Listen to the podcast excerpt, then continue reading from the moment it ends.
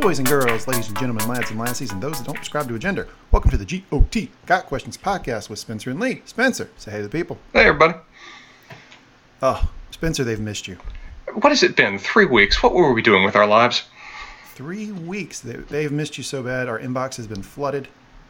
Uh, You know, I, requests to know exactly what you're doing with your life. when, when you say flooded, do you mean like one really long message? Because I can't picture more than two. Uh, well, my wife asked about you, so okay, that, that, that's a start. That's a start. Give Sarah my regards. Yeah. So um, if you listen to uh, the Whiskey on the Weekends podcast, which is a podcast here on the Mangum Talk channel, or uh, Mangum Reads, I've mentioned on both of those podcasts now that the GOT Got Questions podcast, we concluded our season seven coverage. We're jumping back into season one. Part of the reason we're doing this is a bit self serving. Spencer and I love season one. Spencer, go nuts. Tell the people what you like about season one. How can I even fully express the nature of love? I mean, are words fully capable of encapsulating a truly emotional response to just the utter craft and dedication to bringing the proper source to life?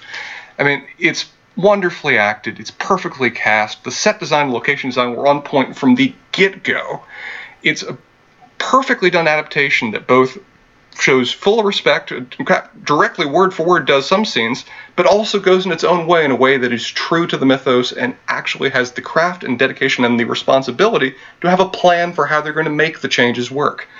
It is a as close to perfect adaptation of source material as I've ever seen, and I adore it wholeheartedly. And yet, I will still find ways on book nerd bitching to complain at least a little bit. I'm contractually required to do so.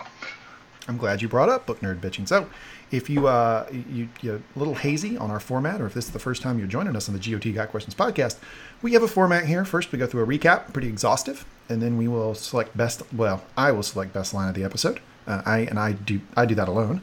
And then Spencer has a segment he calls Book Nerd Bitching, where he talks about differences between the show and the books uh, that he takes issues with.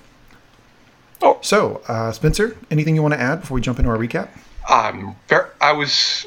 I've watched the first season more than I've watched any of the seasons, and so I was kind of going into this with a certain amount of okay, it's a job. I'll watch it again. It'll be fine. And I forgot how much I like it. I forgot how good it really truly is. This is going to be a pleasure to, to, go, to go through these 10 episodes again.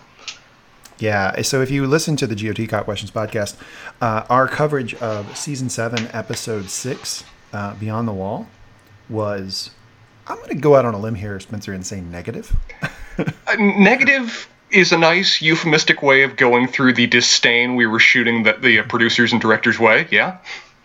You're not going to get that for season one. You're going to get a lot of positivity from us. We're looking forward to it. So, Spencer, let's jump right in. Game on.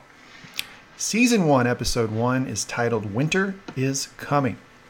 We start with a cold opening. Not many. We, this is the first episode, right? So it's cold opening. A Well, literal. We don't get many. Yeah, we don't get. it's funny. We don't get many cold openings in this show. So this is one of maybe two or three that they've ever done. Yes, Spencer. Nice pun. Uh, it's a it literal cold open. literally is a cold open because we start north of the wall, and we start with uh, uh, three rangers leaving uh, out of the gates of Castle Black, going north of the wall.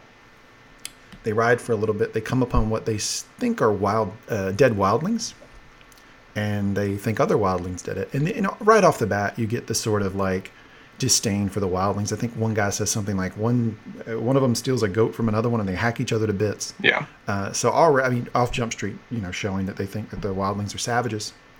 They push on, but then they come upon the same place again, and the dead bodies are gone. One of the guys starts sort of fishing around in the snow, and he pulls out what entrails or a heart. Spencer, you have any idea what he pulled out? It's some human organ or body part or something. I, I kind of interpret it as like a bloody rag. It looked cloth-like to me, but it clearly is a sign that though there's only there's nothing but fresh snow atop what was previously a scene of carnage, right below the surface, all of it is there to be found. Yeah, and then the White Walkers attack. Um, Which, which again, we, we don't know anything at this point. We don't know who these people are. We don't know what's happening. They are trusting us to pick up the pieces as we go. Yeah, that's true. And you know, we're gonna we're gonna talk about this podcast as if you've seen all of the episodes. Mm-hmm. Um, but it is interesting on a rewatch if you try to put yourself in the mindset of somebody who doesn't know the show, how they give you little tidbits Oh, along yeah. the way. And I'll, I'll mention those as we go. Things that kind of jumped excuse me, jumped off the screen to me, where I'm like, oh man, they're they're giving you a breadcrumb here and there for a bigger reveal later.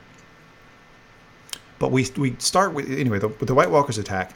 Now I'm going to forgive the show this, but the, these White Walkers look and act very different than the ones we see later, and I think part of it is CGI. I think part of it is how they develop the White Walker mythos in the show mm-hmm. over time. But these White Walkers, um, they don't have the full like sort of armor looking uh, you know, kind of like armor that you've seen in late, uh, the the latest seasons. They still have blue eyes, but they can apparently run. Yeah, it's an interesting difference of where it's kind of the show clearly had a very different concept of how they wanted to present the White Walkers in season one than they eventually did in later seasons, of where they are night and day, where these look almost tribal in appearance. Night they look like day. They, they look like ra- they look like you know kind of raiders going between the trees, like some native group north of the wall that's ambushing people. Whereas what they eventually ended up with were these kind of regal abominations that are very much separate and otherworldly and not a natural thing. What's interesting from my perspective is how that's both of those are kind of drawing elements for how the books describe the White Walkers. And one thing I did like here is the sounds they make, of where later on in the show, the White Walkers are pretty much utterly silent other than occasional screeching. Here, this is very true to the books, the voices they make are the sound of ice cracking and sliding against each other. And it's really haunting to hear these kind of just cracking, uh, like two glaciers gliding and cracking against each other as they go past. It's just the words that come out of their mouths.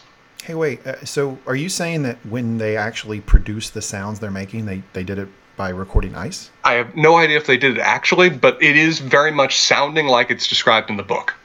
Damn, I thought I thought you had a production spoiler for me. no, no. I mean, g- given that a sword being drawn from a scabbard is actually the sound of two spatulas rubbing against each other, there's very little authentically done, I'm sure, from most sound effects. Yeah, and you know, I'm the one that trolls watchers on the wall. uh, okay, so then the White Walkers attack. Um, they kill two of the uh, of the three. Uh, the the second one that was killed, the White Walker beheads him, throws the head toward the third person, and I, I, I take this as a sort of I'm letting you go. Go back, tell them what's coming. Which is very much in keeping, rather, to pick what the White Walkers do, of course, the show is that they like symbols. They like to use a certain degree of fear tactics, which is it, it's fun. I mean, we see here the first the bloody artists that they love to be in terms of how they've arranged the wildling corpses, and the, the fact that they are very much sending this guy back to spread fear. It again belies an intelligence and a planning attached to them, which I think in some ways they kind of abandoned as time went on when they kind of just turned the uh, White Walkers into um, a forgotten and lost abomination of the children of the forest. Yeah, well, I, a couple things. One is I draw the parallel to Hardhome mm-hmm. because he stares down the guy, basically saying, "Leave, run tell that right like yeah. let them know and that's kind of what he does to Jon. Sense I got with yeah with, with the Night King and Jon at the end of the Hardhome episode.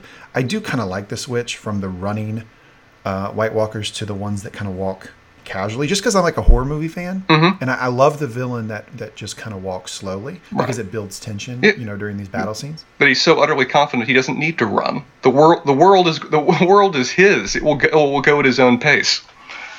All right, so then we cut, and then boom, you are hit with the opening sequence. Oh. And I remember the first time I watched this, my roommate, Josh, shout out Josh, he told me, like, Terry, I don't know what you're doing on Sunday at nine o'clock, but you have to be in your recliner and we're watching the show. And I'm like, what is it about? He says fantasy books. And I was like, you are a nerd. And I said, I will, I will do this with you. But when that opening sequence hit, I turned to him like a kid in a candy store. I was like, this is amazing. Yeah. we have talked about the opening sequence at great length. I think it's one of the primary strengths of the show. I loved it, and I liked that there was a cold opening first because that made the opening sequence and the song much more impactful. All right, and there's so many features of the cold opening that I love. Like you talk from a horror standpoint.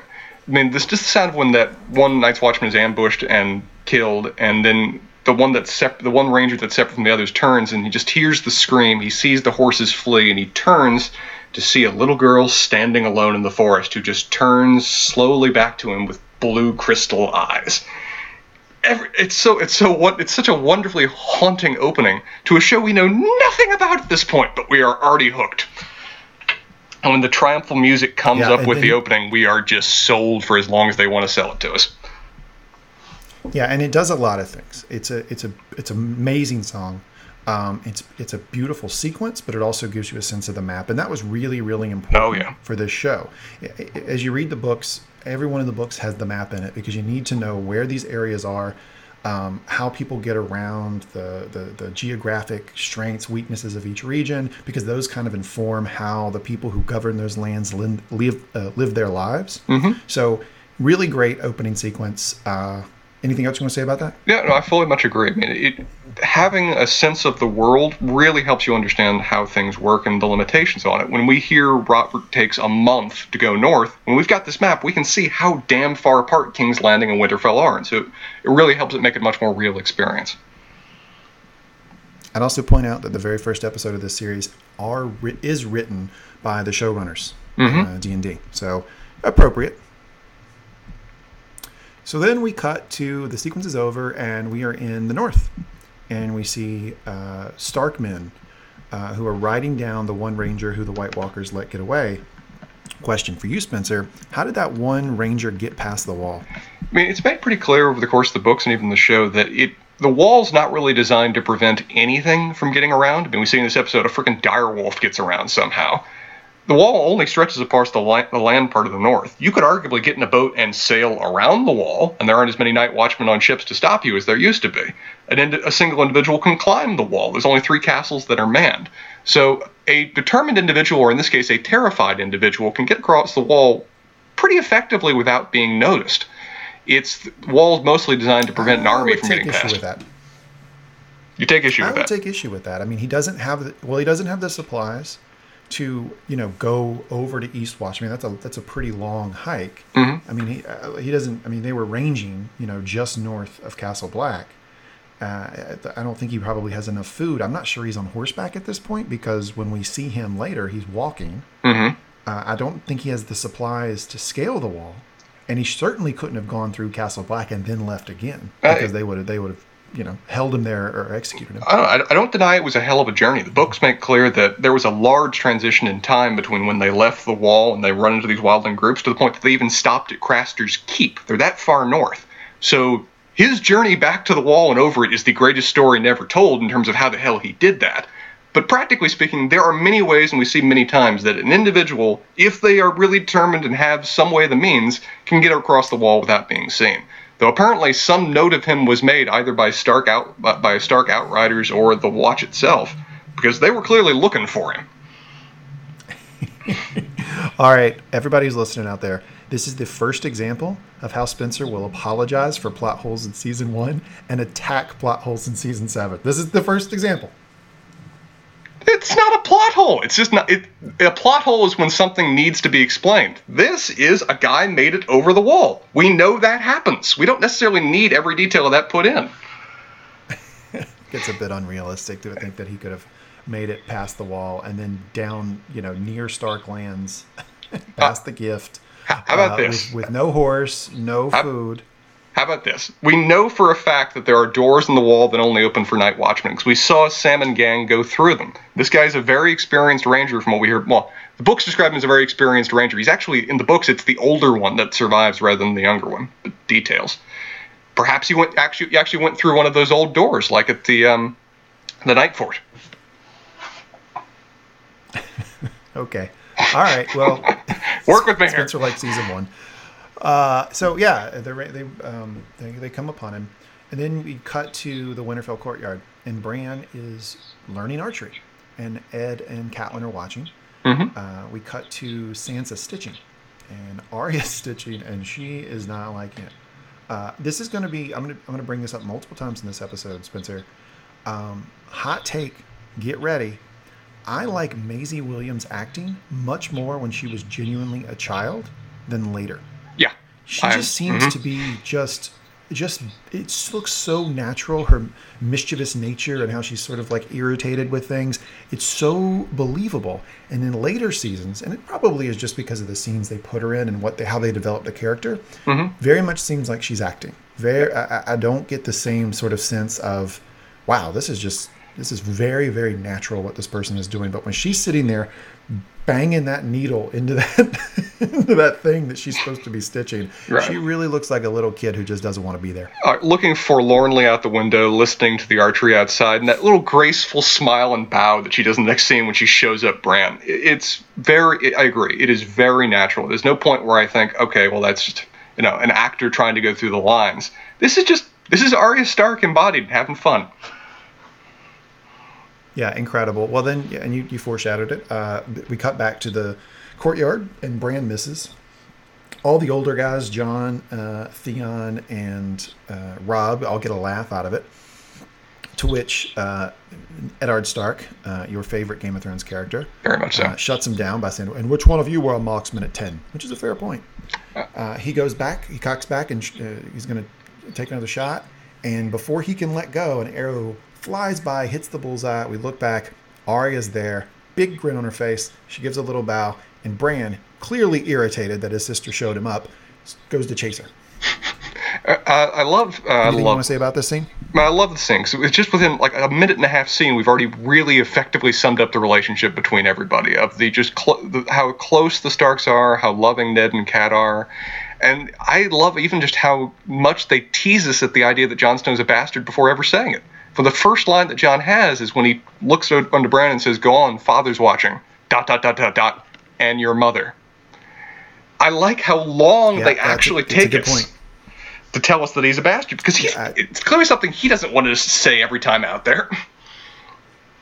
Yeah, shout out to you for noticing that. Actually, I've probably watched this episode an amount, an embarrassing amount of times. I don't think I ever really caught that distinction in how Jon talks about uh, Ned and and Catelyn. So uh, kudos to you. Point for you, Spencer. Uh, several moments over the course of this. It, it takes about seventy percent of the episode before they finally say that Jon Snow is a bastard of Ned. But before that, we have so many scenes that just show the relationship and tension that he has between Catelyn and the relationship he has with his half siblings. So I, I, I love how much the show is willing to trust us to eventually put together the details. Yeah, and then Rodrik Cassel, who is um, Ned's sort of right hand man, who is also rocking one of the strangest beards I've ever seen. Spencer, More before chops. this show, have you ever seen mutton chops quite that pronounced on an actual human being? No, but it is pr- he is so proud of those things. I mean, he has braided them. I'm guessing those have taken years to grow, and he's rightfully proud of what he's accomplished with that facial hair. All I could think about is like if the Dothraki invaded the North and somebody beat him, they would cut that off and. That's his braid right there. I agree. yeah, and so Roger Cassel informs Ned and Catelyn that they found a deserter. Ned kind of looks down. He looks up. He's very somber, uh, and he knows he's got to kill him. That's the law. And he asks Bran to come. He says, uh, "Tell Bran he's coming this time," which Catelyn immediately objects to because he's too young. He's only ten, and uh, Ned responds, "He won't be a boy forever, and winter is coming." Yeah. Uh, uh, Spencer, is 10 too early to watch a beheading? Uh, in this world, apparently not, at least in the north. Uh, I. We see many times over the courses that Ned is very much a caring and loving father, but he will treat them as harshly as he believes they need to grow up to be. That he is going to weather these children so they survive everything the North can bring and bear them. But I love how pained he is about this. When Roger Cassel comes up and tells Ned about the captured deserter, you can see just the warring forces inside Ned at play as, you know, a caring man versus the honor and duty that's expected of him just are constantly at battle. He certainly isn't somebody who takes any joy in killing someone, that's for no. sure. And, and, they, they show you that right away. Uh, so we uh, before we leave the, the courtyard there in Winterfell, we look up and Catelyn Catelyn is looking down um, with real hate in her heart for Jon. Oh, I mean, real hate. this actress is amazing. It, when she shoots looks, it's she's almost up there with like Lena Headey. Yeah. How Cersei will shoot you a look and you're like, oh god. Like the, the actress who plays Catelyn can do the same thing, and she does that to Jon. Jon clearly looks uncomfortable. He looks down. He's putting the arrows away, and then we cut scene. Mm-hmm. Uh, I know. That, I like that he's when he's doing this. He they've clearly this clearly been going on long enough. He knows to look up to know that she's there. There's no doubt in his mind when he looks up that she's going to be staring down at him at hate. And he's not surprised. He's not shocked. He just kind of looks down and goes about his day because that's just the relationship they have. He does cringe a little bit, but you're right. I, it doesn't look like he's surprised by the look that he's giving. So we cut back to uh, it looks like very close to where the uh, the, the Night's Watch deserter was caught by the Starkmen. Uh, Eddard's there. Uh, I think we have Robb, Jon, Theon, and Bran. Mm-hmm. And they they take the deserter. Uh, they start to walk him up to the, the block where he's going to be beheaded, and he's babbling about the White Walkers. I've seen him. I've seen him. I've seen the White Walkers. I've seen him. And Ned looks a little kind of shaken by this. Mm-hmm. Um, but he's no. It, this is not going to stop him from executing the guy. He's still deserted. Law is So- law. Law is law, my lady. And he, uh, he he sentences him to die, and he puts him down on the block. Now, there's an interesting point here where, and I didn't, I wouldn't have caught this if I didn't watch it with the uh, subtitles on. But the deserter, when they put him down over the block, and his neck is outstretched, he says very quietly, "Forgive me, Lord." Mm-hmm. Spencer, question to you: Who is he talking to? That's an interesting point because there isn't like there's a lord in any particular religious belief. Right. Huh. So, was he talking to Ned? He might have been. That's a fun thought. I mean, it, it's it, it's interesting when we see the three Night's Watchmen that you already can. They the show does a good job in terms of setting out accents are actually associated with regions. So it's pretty strongly suggested that both the Night's Watchmen are Northerners. Both of the uh, veteran ones are Northerners, whereas the received pronunciation Lord that's leading them is not. Um, so that's an interesting point. I never really caught the fact that there is no Lord. He's not. He's not like he's a follower of the Red God. Huh. He, he may have been apologizing. Yeah, I never me. thought about that. Good catch. Ah, one to one. And uh, then we cut over to Jon. He's there with Bran. And Jon, all from Jump Street, you see how, like, he's just a he's a caring, compassionate person who who tries to help people through difficult situations. And right here, he's doing it with Bran. He's he's right next to Bran, and he says, "Don't look away. Father will know if you do." Boom! The sword goes down. Ice goes down. Uh, Eddard's uh, sword, the Stark family sword, Ice, which is Valyrian steel, cuts the guy's head off. And Jon looks over and says, "You did well." Then we see Ned. First thing he does, which appropriate because it's the first time Bran Uh, was in this situation. He, you know, sheathes the sword and he walks over to Bran and he explains to him why he had to do it. He says, "Do you know why I did it?" He says, well, he's a deserter. He broke the law. No, do you know why I had to do it? Mm-hmm. He says, "The man who passes the sentence should swing the sword." Potential line of the episode, Spencer. Very very close, if not. And only other thing I'll point out about this scene is that I think this was was shot in Ireland, and it's just beautiful shots of the countryside. I hoped you were going to mention that. This filming location, I mean, the film locations over the course of the first season of the show in general are always incredible, but this is just such a wonderful start to it. It- It's so perfect northern remote. The mist, the ring of stones, the guards in silent watch formation. It's such a beautifully filmed scene that just it's over in like 45 seconds, but it's so well done.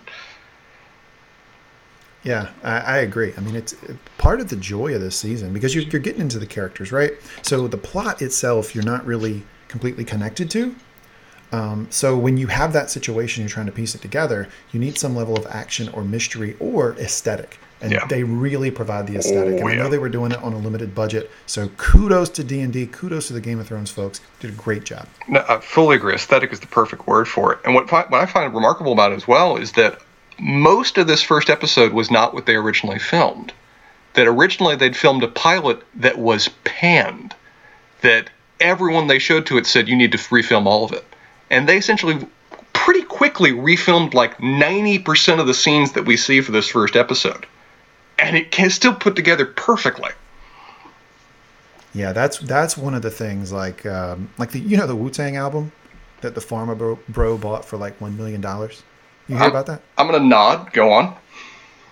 so the Wu Tang Clan, shout out Wu Tang Clan, um, they recorded an album. They put it on one CD. They destroyed every other copy, and they sold it for one million dollars to that Martin Shkreli or whatever the hell his name is, the Pharma bro.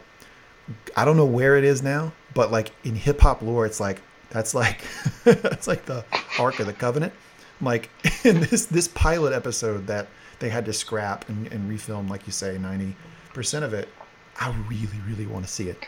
it's supposed to be like Star Wars Holiday Special bad, man. I mean, it's bad enough that I, I think I remember Kit Harington one time saying that whenever he was acting up on set, the uh, producing directors would threaten to release that just to destroy his career. I don't know. I mean, they cast the Mad King, so I would like to see it. But anyway, back to the episode. Uh, Ned and company come upon what looks like a gourd staff. Uh, um, Stag. like a like a big uh, stag. Sorry, a, gourd stag, uh, and it's pretty brutal. Um, Spencer, foreshadowing much? Uh, the the fact that you've got a stag and a direwolf that are dead by each other's hands, I don't think it's in any way relevant that those also happen to be the sigils of two of the most important families in Westeros that also happen to be best friends, and also who, in this case, both of their leaders will be dead before the end of the season. No, nah. I mean, how could that in any way be in any way vaguely foreshadowing or symbolic? It's one of the things I love about the books, the story, the show is this connection to the sigils, to the animals that are on those sigils or the items that are on those sigils, and the people. Yeah. Uh, who, who are in those homes or houses. I think that's just a really cool interplay. They they do it right from Jump Street in episode one. You see a gourd stag nearby. They see a dire wolf. Clearly, the dire wolf and the stag had been fighting. They both ended up dying. If it's foreshadowing, it's a little weird that the dire wolf and the stag were fighting, because that that's not really what happens. Spencer, you have thoughts on that? It's not literally what happens, but there could be a certain symbolic element in terms of Robert is the one that brings Ned south. Um, so there definitely could be an element of that, and there also could be an element, depending on how much you want to associate Stannis and his unwillingness to um, broker an alliance with the Starks. There's a there's ways that you can there's ways that you can make it work, but it's not. I don't think it's meant to be interpreted strictly literally in terms of what we say. Well, one of the things that just is low key funny to me about this scene is that when they see the direwolf, Theon calls it a freak. Now, Theon, that's the most tone deaf comment you could have made there. It's the it's the sigil Uh-huh. of the house that you are with. It's a direwolf, and you look at the direwolf and go, "Oh, it's a freak." What the hell are you doing, Theon? Just shut up. Theon exists to be rather tone deaf. It's kind of what he does. Yeah, I totally agree. I mean, you. I mean, the first maybe what one, two episodes, um, we get, uh, or not episodes. Sorry, seasons. We get this like asshole of a character who's tone deaf, who is way too self confident. Self confidence off the chart. Um, you know, he's whoring around, he's mistreating women, and that's what makes his redemption arc, or his his, his fall, and then his redemption arc, uh, so great. And I actually really am invested in the Theon uh, storyline. I know a lot of folks aren't, but anyway, good point, Spencer. That that's very on brand for him at this point. Uh, Ned makes the comment, or it's either Ned or one of his, uh, his, his his soldiers there says, "Direwolves haven't been south of the wall, you know, in a long time," and they look in their pups, and you know they start. I don't. I can't. Remember. Who was it that was handing out the pups? Was it Jon? I think it was Jon that was starting to hand them out. Yeah. Yeah, because he gave one to Bran, I know, and uh, Theon's like, uh, Lord Stark is like, um, Eddard is like, hey, uh, we need to give him a clean death, right? They don't belong down here. And Theon is very quick to do it, which Robb goes, you know, put your sword away. And he goes, I don't take orders from you. I take orders from your father. Well, then Jon steps in, goes, Lord Stark, five pups, one for each of the Stark children.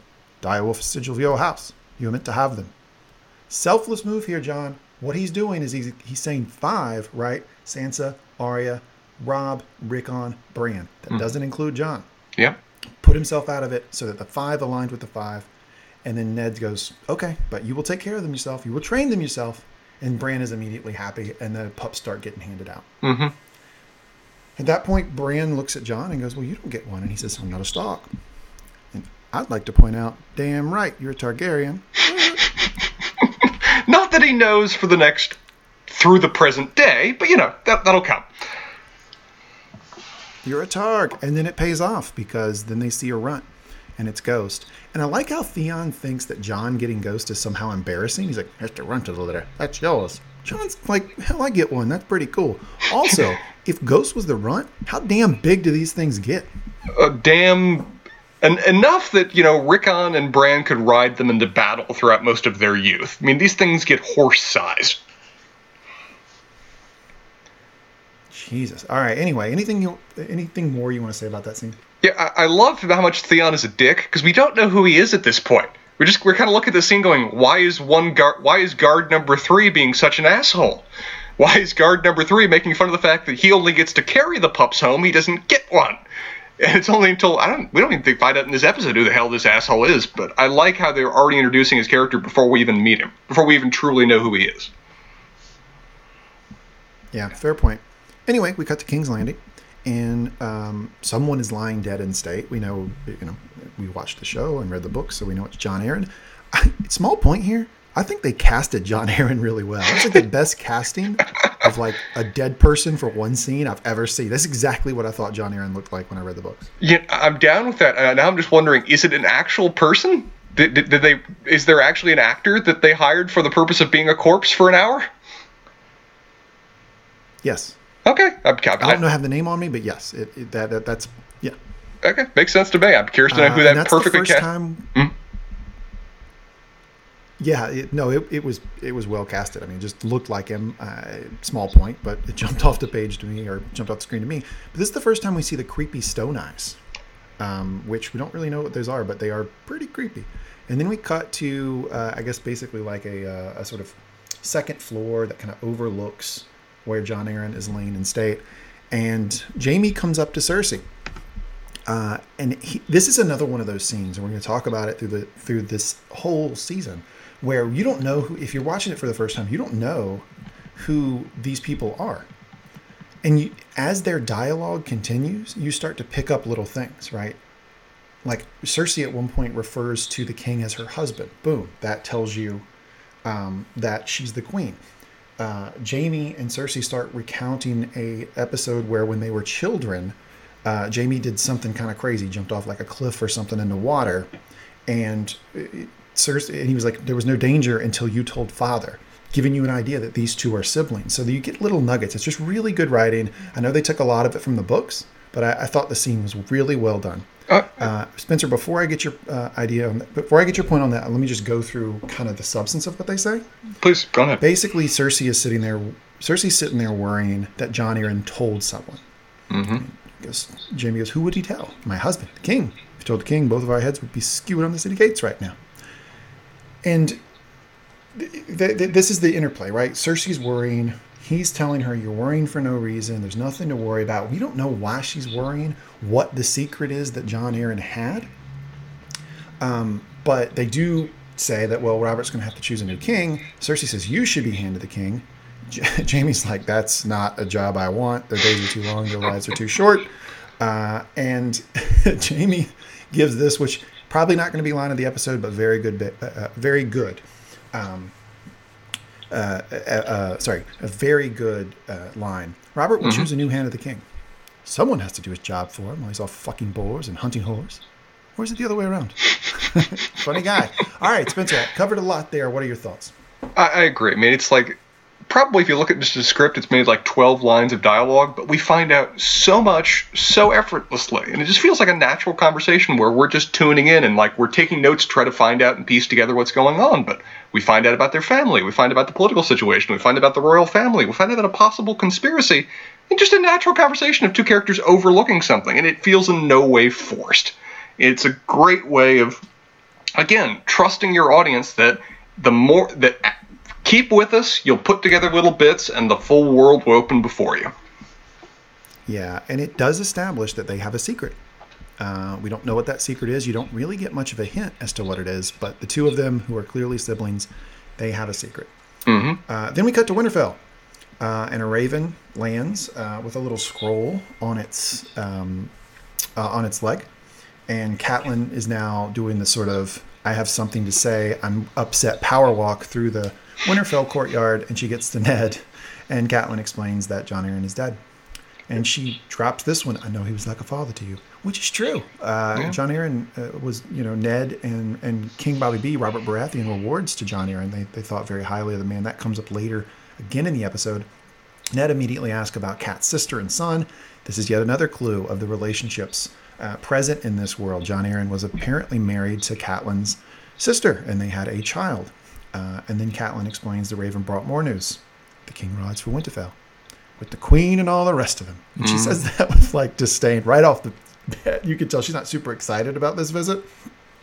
Uh, and Ned explains, well, if he's riding this far north, there's only the one thing he wants. Yeah. So you can always say no. So right away they know, and, and it's great how the show structured this, right? Because you just had a, a, a scene where the characters were saying he needs a new hand, and then you have a scene going, oh, the Right, king's dude. coming to me. There's only one reason he could do it, Yeah. right? So right there, we're meant to believe that the king wants Ned to be his hand. Yeah. Any thoughts on this scene? Well, uh, just a couple. One, I honestly forgot what Winterfell looked like when it wasn't covered in snow. My God, is it beautiful? It's colorful. It's verdant. It's when we, when she walks into the Godswood and he's there before that black pool with the weirwood tree behind him. It's out of a damn painting of how pretty that is. We spend most of the rest of the show just seeing Winterfell in increasing stages of winter. Before that, it is a lively, living and happening place to be.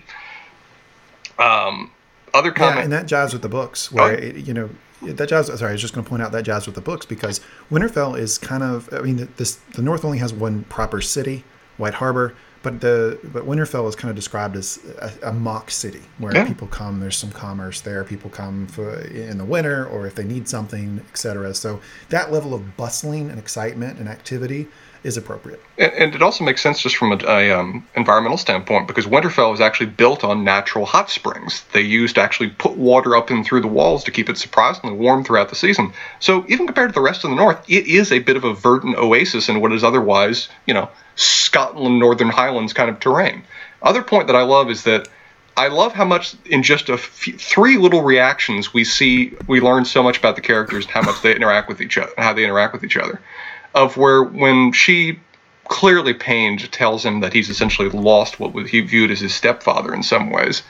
Ned visibly deflates, but then his first question is to ask about Cat, Cat and her nephew. Uh, Ask about Cat's sister and nephew. It just again shows how much of a caring person he is. That even with that horrible pain put upon him, his mind immediately goes to, what about them? Are they okay? And just checking with whether they've been spared the same illness. And then when they bring up the idea, Ding! Yet, a, yet another ding. uh, Hold on, stop. I'm, I'm going to ding every time you do it. Uh, you bragging on Ned Stark. Anyway, continue. y- you're gonna get a lot. Um, and then when uh, when they hear about the royal entourage, th- their two reactions of where Ned practically shatters his jaw, he's grimacing so hard, and Cat sounds audibly tortured when she tells him, "You can refuse." It, they both know exactly what's coming, and they're dreading it to the core of their being. Yeah, and um, Catelyn, sorry, truth bomb here. He really kind of can't. I mean, this is his best friend. It's his king. He can't say no to this. What do you think he can say no? What What happens if Ned says no here? It's not going to be good. Uh, so he's got to say yes. I mean, we all kind of know he's going to say yes. Oh, Um, but Catelyn, she- I feel like she was kind of reaching she kn- straws there. she we knows it. She just hates go- it. Anyway. Yeah, sorry, she knows it too. She just to- Hmm. Yeah, yeah, You. yeah. She knows it, but she's she's just kind of like, uh, anyway, she's just grasping at straws, like I said. Yeah, yeah. Uh, they all kind of know the inevitable here. Then we cut to the feast that's being prepared in the Winterfell Great Hall.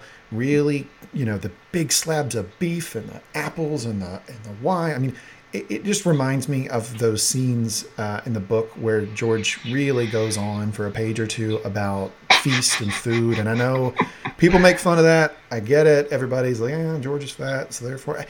Whatever. I love those. I'm a I'm a cook. I, I like to cook. I have two of the Game of Thrones cookbooks that I cook out of. I've cooked for you, Spencer, during our Game of Thrones watch parties. I love when he goes on and on about food. So I liked this. I agree. It, it makes for a much more real and lived in world. When think about what you do in an average day, most of it involves a certain degree of eating. It's a real part of the lives of their characters. If you don't round out the food, you haven't really completed rounding out the world. And so George R. Martin takes a lot of effort. As you said, he's accurate enough in the description of the food that we can make freaking cookbooks off them. Yeah, I love it. Anyway, and we cut to Catelyn. She's walking around and she's kind of trying to figure out what Tyrion wants because they've gotten conflict, conflicting information about Tyrion, which, by the way, both are true. Uh, your intel is is spot on. Starks is that he needs a lot of candles in his room because he reads late into the night, but then he needs a lot of bi- a lot of wine because he drinks a lot. Catelyn's like, how how much can a man of that stature drink? And they're like, well, I guess we're gonna find out because he's coming. And they left out love the whoring part. of Tyrion. Go ahead. I said they left out the whoring part, but I suppose it might be a little bit uh, uncouth if they were to just provide him whores already by the time he arrives. Yeah, that's not a conversation that's going to happen with Catelyn, right? yeah, that's uh, that's not for her. But I, you know, I do like that his reputation precedes him. Mm-hmm. All right, then we cut to Robb, Theon, and Jon, and they're all getting shaved. I like to point out something here, Spencer. Not an ounce of body fat between these three. Yeah, this is this is an interesting thing from HBO is that HBO often gets a lot of negative rap, uh, rap for just you know wanton sexualization of women. The purpose of this scene is to have three very fit men stand around shirtless talking about being made pretty. Yeah, I watched it, and I remember being like, "Well, that one's short, and that one has a big." Like I'm doing the whole thing. I'm like trying to cut them down because of how damn cut they look and how good they look. That's my first thing, by the way, Spencer. I don't know about you. If you see like a really good looking guy, like I'm like, well, but his shoes suck. You know, I'm always trying to find the one thing. Got to knock him down at least an inch or two. yeah, but anyway, they're talking, and it, it, there's not much to talk about here. They're just getting ready. Uh, the only thing that I guess matters is what they say is they make the comment that Jon really likes his hair. Jon's hair it comes up a lot in books and uh, in the show. He's got big, long, flowing black locks. Okay, great. Anything else you want to talk about here? Uh, nothing other than the fact that them sh- they I, they shave Jon here and he shows up beardless in the next scene. I think it's probably the only time over the course of the entire show we see Jon with that facial hair, and he looks like he's about six. So I can see why they fixed that going forward. Yeah, totally agree. Uh, then we cut. Bran is at the top of a castle wall. Uh, he sees a large garrison coming in. We're meant to think that this is the king and all the rest of them, as Catelyn would say. Mm-hmm. He climbs down the wall. I, am I'm scared of heights. I'm watching this. I know it's a show. I know that the kid's safe, but my blood pressure is rising. I, I can't imagine having a kid who's climbing like this and not just locking them in a basement somewhere so they don't do it again. Mm-hmm. But he gets down and uh, he tells Catelyn, "You know, the king's here. The king's here." And she's like, "What did I tell you about climbing?" He promised me you won't climb anymore. And he's like, "Oh, I promise." She goes, "You know how I can tell you're lying when you're looking down at your feet." Because he clearly is going to again, which is kind of an interesting, like, warm moment between Yeah. uh, Catelyn and Bran, where Catelyn's like, "I really want you to stop doing this, but I know it's in your nature, so I can't stop you from doing it." You can draw the parallel over to Ned and Arya, where Arya shouldn't be engaging in these things that are really meant for men, but Ned knows this is who she is, so I really I'm not going to be able to stop her. Oh, yeah. They're, they're very, they, of all the families we see in Westeros, are probably the most supporting parents that we will see over the course of the series. Yeah, I I dinged you, but I agree. Um, and then the gates open, everybody's lined up, and here comes the king. You see like men in like golden armor. What is that? Oh. The king is coming in, my friend. He's got intro music too, apparently. Ah,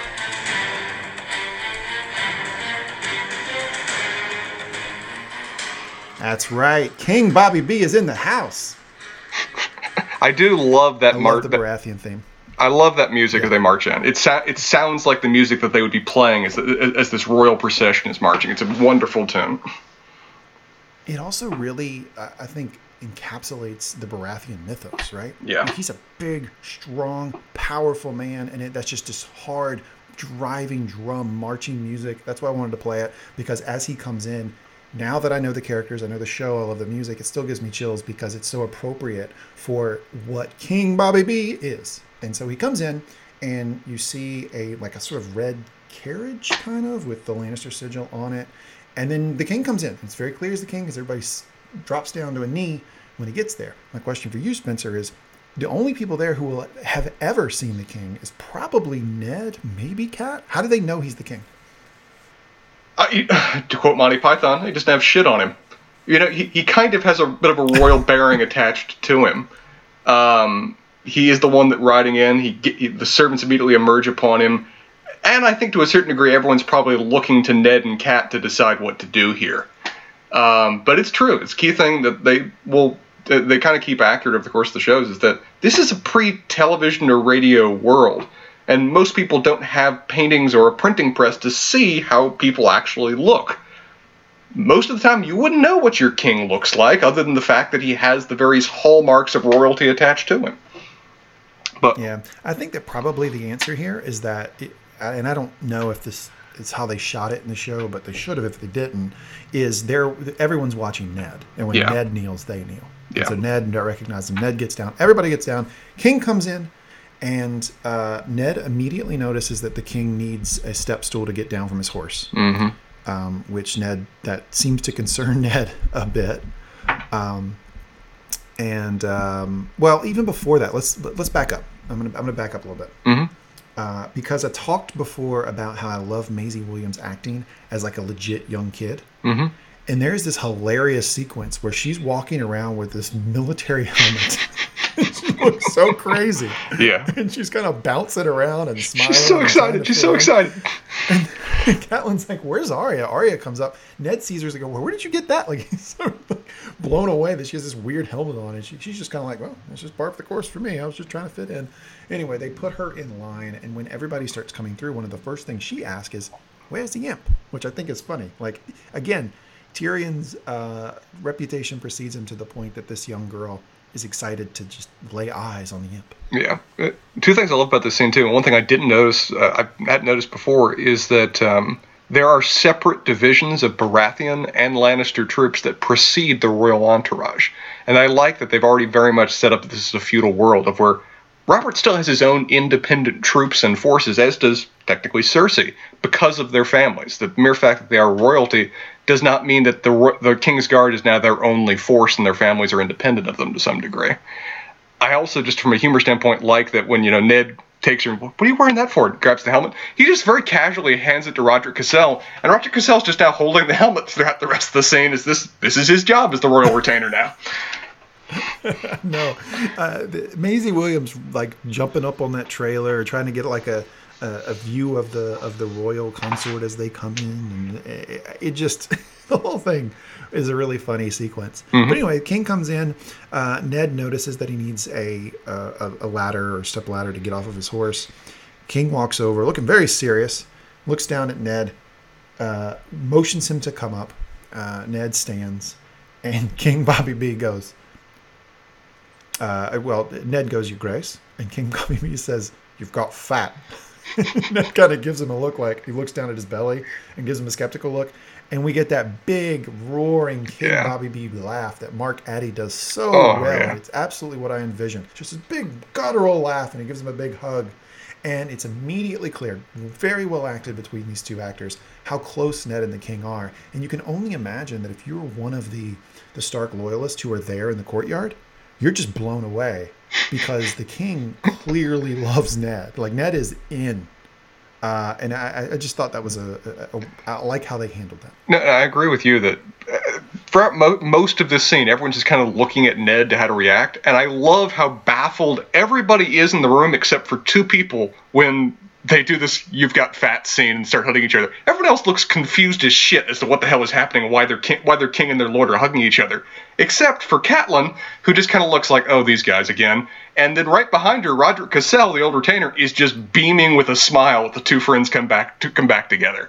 I I do find it interesting about, as you said, most of the people have never met these two before, but the two that have are like, okay, they're back to being best buddies again in a heartbeat.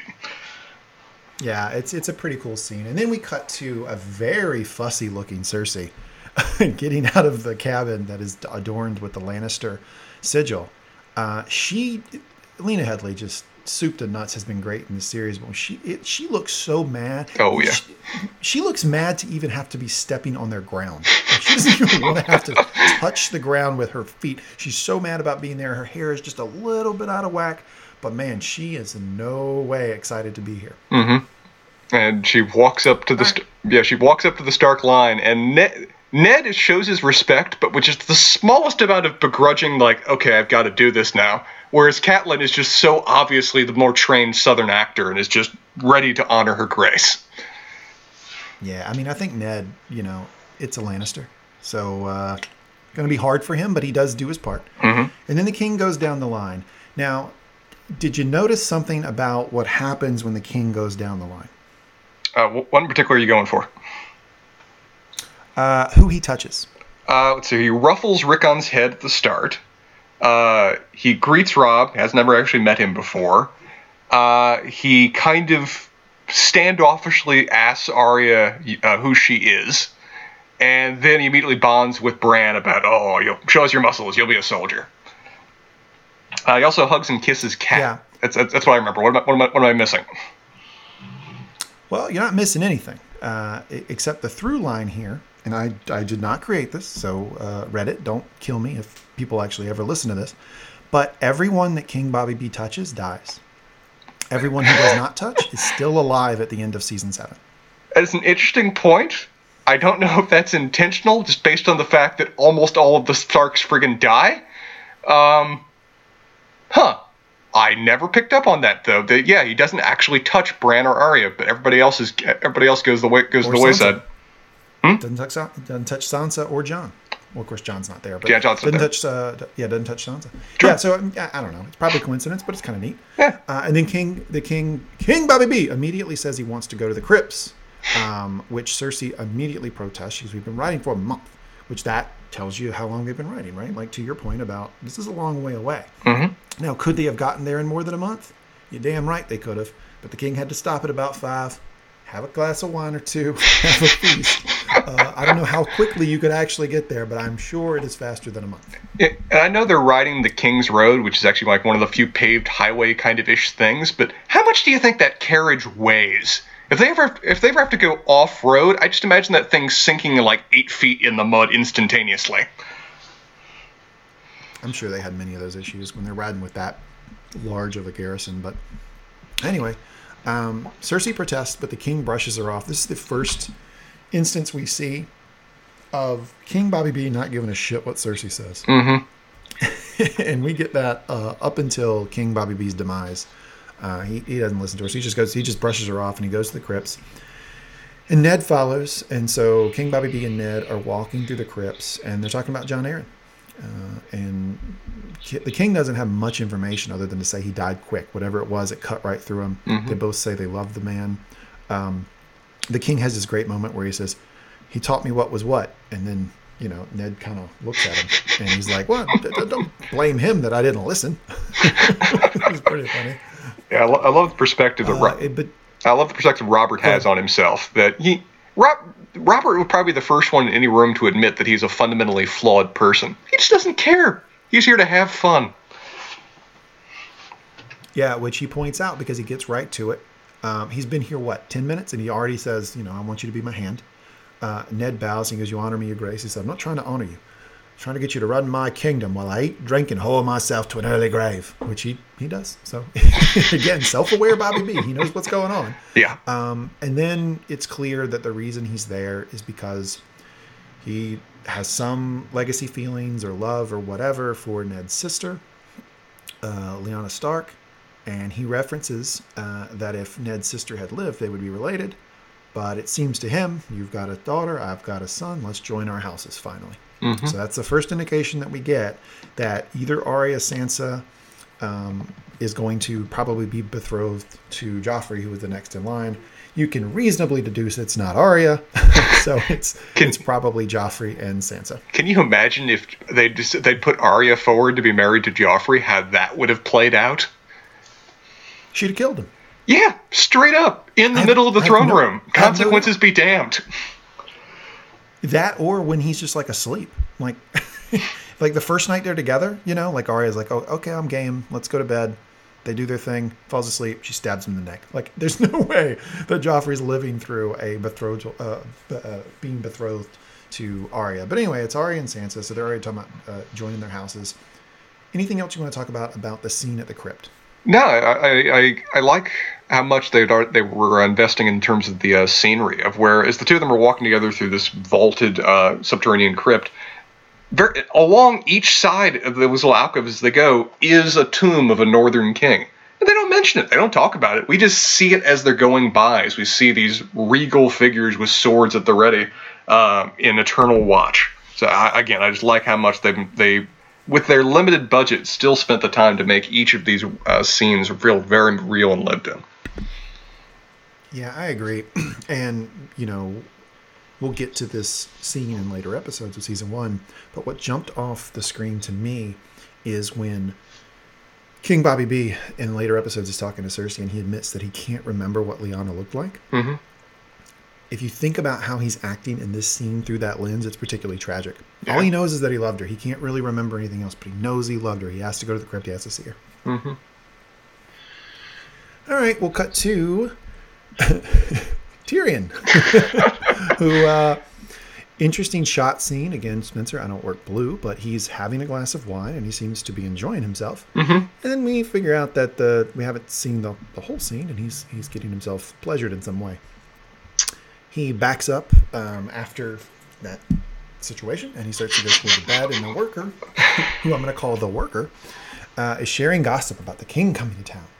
And she says she uh, has heard the queen has a brother called the Imp. And Tyrion goes, "I heard he hates that name." Then the worker starts to make it clear that she knows exactly who he is. And they start to get to it. Tyrion explains that the gods gave him one gift. Uh, he didn't elaborate, but he can infer. Uh, and then in comes Jaime, which is interesting to see Jaime in a brothel, not really his uh, his brand. hmm And he starts saying, "Hey, look, the Starks are going to feast us at sundown. Sister has said you got to come here." And he's like, "Look, I'm just getting started, bro. Like, I'm not going to be able to make a feast at sundown. I'm, I'm going to be here for a good eight, ten hours." Jaime says, "Ah, "I thought you might say that." And he in comes a cavalcade of women. I guess with the idea being, make quick work of it, Tyrion. We need you. Uh, and Jaime and Tyrion share this sort of like knowing glance and smile, and it's the first of many indications that they get along really well. They have a, a love for each other. hmm And Jaime walks out and he says, I'll see you at sundown. And Tyrion yells, Shut the door! Or, close the door. Let's Close the door! Because he's going to go to work. Uh, this is the first time we Anything meet. you to say Uh, about the scene? yeah, it's the first time we meet. Uh, oh, what's her name? It's Roz, right? Is that is that the name of the? Uh, well, Yep. what euphemism? the, the, the initial worker. I, I'm, I'm gonna have a hard time if we keep on using euphemisms with respect to this. I'm getting lost. Used like eight in the course of a, of a, of a two sentence description of as to what is happening in that given scene. But uh, the professional woman who is depicted uh, is Roz, who will be a, a interesting recurring character of, of course, the show that the show very much just created. It, uh, it, it, it is interesting to see what they do with her as time goes on. Yeah, I agree. Uh, I thought it was a, um, a nice introduction to Roz, but yeah, Roz is a great character. It also it also Then shows how one, one thing. It also shows how down to earth Tyrion is as well. Is that Roz straight up mocks him and insults him, and if anything, it just endears Tyrion more to her, or endears her more to Tyrion. Well, that, she's actually, and we see this over and over again, she's actually really good at this, Oh yeah. of being with powerful men hmm and kind of needling them and joking with them in a way that they can expect and it's always kind of soft but yeah she's a she's a consummate professional it seems She knows her trade. But you you were saying. and then we cut to completely different setting. Um, the, along the, the bottom of the screen it says it's Pentos across the narrow sea. And we see Dany. She's standing there looking just hollow. And viserys walks in um, with a gift from illyrio. And it's a looks like some sort of dress or something. And he says isn't he a gracious host? And viserys tells her not to slouch and he takes off her dress uh, and starts to admire her body like you do, like if someone built you like a deck, you know, off the back of your house, I, I, I think and we you walk out and you look at it and you're like, go ahead. I think we skipped one scene here that uh, led into this. Didn't the scene with uh, Rob, Ned, and Lyanna happen before this one? Oh yeah, yeah, yeah. yeah um, so uh, back up. Um, in this, he he basically so Robert is talking to Ned and he's saying she shouldn't be here in a place like this. It's so dark and cold. She should be out somewhere where the sun can shine, on a countryside, something like that. And Ned said, "Well, she's a Stark. She's my sister. She belongs here." And Rob uh, Robert puts a feather on the hand of the statue memorializing Lyanna Stark. Anything I missed? Well, and, and just the last the re- reason I wanted, wanted you to go back is because the last line then tell ties into the next scene of where Ned says, "It's done, Your Grace. The Targaryens are gone," and Robert, with just full wrath, looks off and says, "Not all of them." And then it cuts to them, which then tells us again where we're going. The, every scene is just wonderfully set up to pace on to the next one, so we have a hint going in what's about to be depicted now. I don't like you calling me out that I did not do that chronologically correct. Uh, I want to take a point away from you for being You're- it's just been- being mean. It's been three Anyway, weeks, man. You're out of practice. We this understand. Oh, oh, okay, all right. Well, I'm gonna I'm gonna cut all this out, so it doesn't matter. So we cut to Pentos across the narrow sea, Mm-hmm. and as I mentioned, we see Dany uh, and her brother. And Da- what kills me about this is how how Viserys is looking at her. And I, I before you so rudely interrupted me, I was saying that he looks at her like you would look at like if you built a deck or a house or you know, j- just like an inanimate object. He's like looking around, like, hmm, well built. Okay, looks balanced. Like it, it's so weird how he's looking at her, and then he actually touches her, um, you know, in the in the boob area. And I gotta say that Game of Thrones, Lee, the first pause. episode, they're Uh, could, I couldn't hear anything for about the last minute of you talking when you first said Pentos. Your microphone's cutting in and out. uh, okay. Well, it's recording on my end, so it must be the Skype connection. Can you hear me? Uh, I can hear you fine. If it was recording on your end, don't worry about it. Just keep going. Sorry, sorry for the pause. Yeah. Oh, no worries. Um, your yours does that for me every once in a while. Okay. You'll get either scratchy or something. It's just the it's the Skype. I just want, I just want to make sure that it was still recording on your end, though. Gotcha. Okay. Uh, what, what was the last thing you said, just so I can know what you were, know what you were saying? Uh, I don't know. Um, Sorry to break your flow okay, there. I'm gonna go in. That's all right. I'm gonna go back in with. Um, so I just want to say, the Game of Thrones establishes early on that the brother sister dynamic uh, in this world is a bit strange. Fucked up. Because we're one episode in, we're one episode in, and we have got brother sisters on either side of the world being crazy. I mean, the looks and the leering and the groping. I mean, he's looking at her as if she's a, mix between a piece of merchandise and also the wife that would have been his under different circumstances. We are in a very weird and foreign world. I didn't get that last part. I really thought he was looking at her like just like a like a piece of merchandise. Like it was it's actually really kind of disturbing. I I mean, she just sits there and takes it and doesn't even make eye contact with him. That's the most disturbing thing about the scene is that she's gone through this so much and is so conditioned for this role that she's utterly impassive to her brother groping her, and I'm pretty sure I saw him bite his lip as he's looking at her. Ugh. Anyway, we can agree that it's pretty gross. Mm-hmm. Um, and then uh, the series says, Worth, worth noting, not necessarily gross for them though. They are Targaryens. They probably would have been married to each other. So we think it's gross. For them, it's a normal way to wake up in the morning. "Yeah, fair point, but I mean, he's still treating her like livestock. It's it's not yeah, loving. yeah. I didn't think. Oh no, no, no, no. I agree. Um, I agree. Yeah, and we and we get that very explicitly later. Um, but in this scene, he starts to walk away and he says, "When they write the history of my reign, sweet sister, they were right that it began today." Sure. Cool. It, I, I would like those histories to begin with. And on this morning, King Viserys groped his sister. If that could be the opening line, I would be fine with that history book. And I'm gonna tell you that how they portray Viserys makes me like lose respect for Illyrio. Like Illyrio's been around this guy for a long time. Mm-hmm. Does he really think he's gonna become king? Or be anything other than a complete disaster if he does? Like, why is Illyrio still hitching his, his, his wagon to this guy? Uh, You know, it's a it's a hail mary kind of thing. You know, it's not like he'll be a good king. It's not like he's has that great odds of succeeding. But if he does, I'll make bank. It's the it's the off chance of a of a hell of a payout in the end. Yeah. But anyway, Dany's still in the room and she uh, turns around and she starts to get into a bath. Uh, and the handmaid comes in and yells, It's too hot. Uh, but it clearly doesn't bother her. Again, a little bit of foreshadowing about um, how the show views uh, at least Dany um, with heat and fire and burning. Mm-hmm. Anything else you want to talk about in that scene?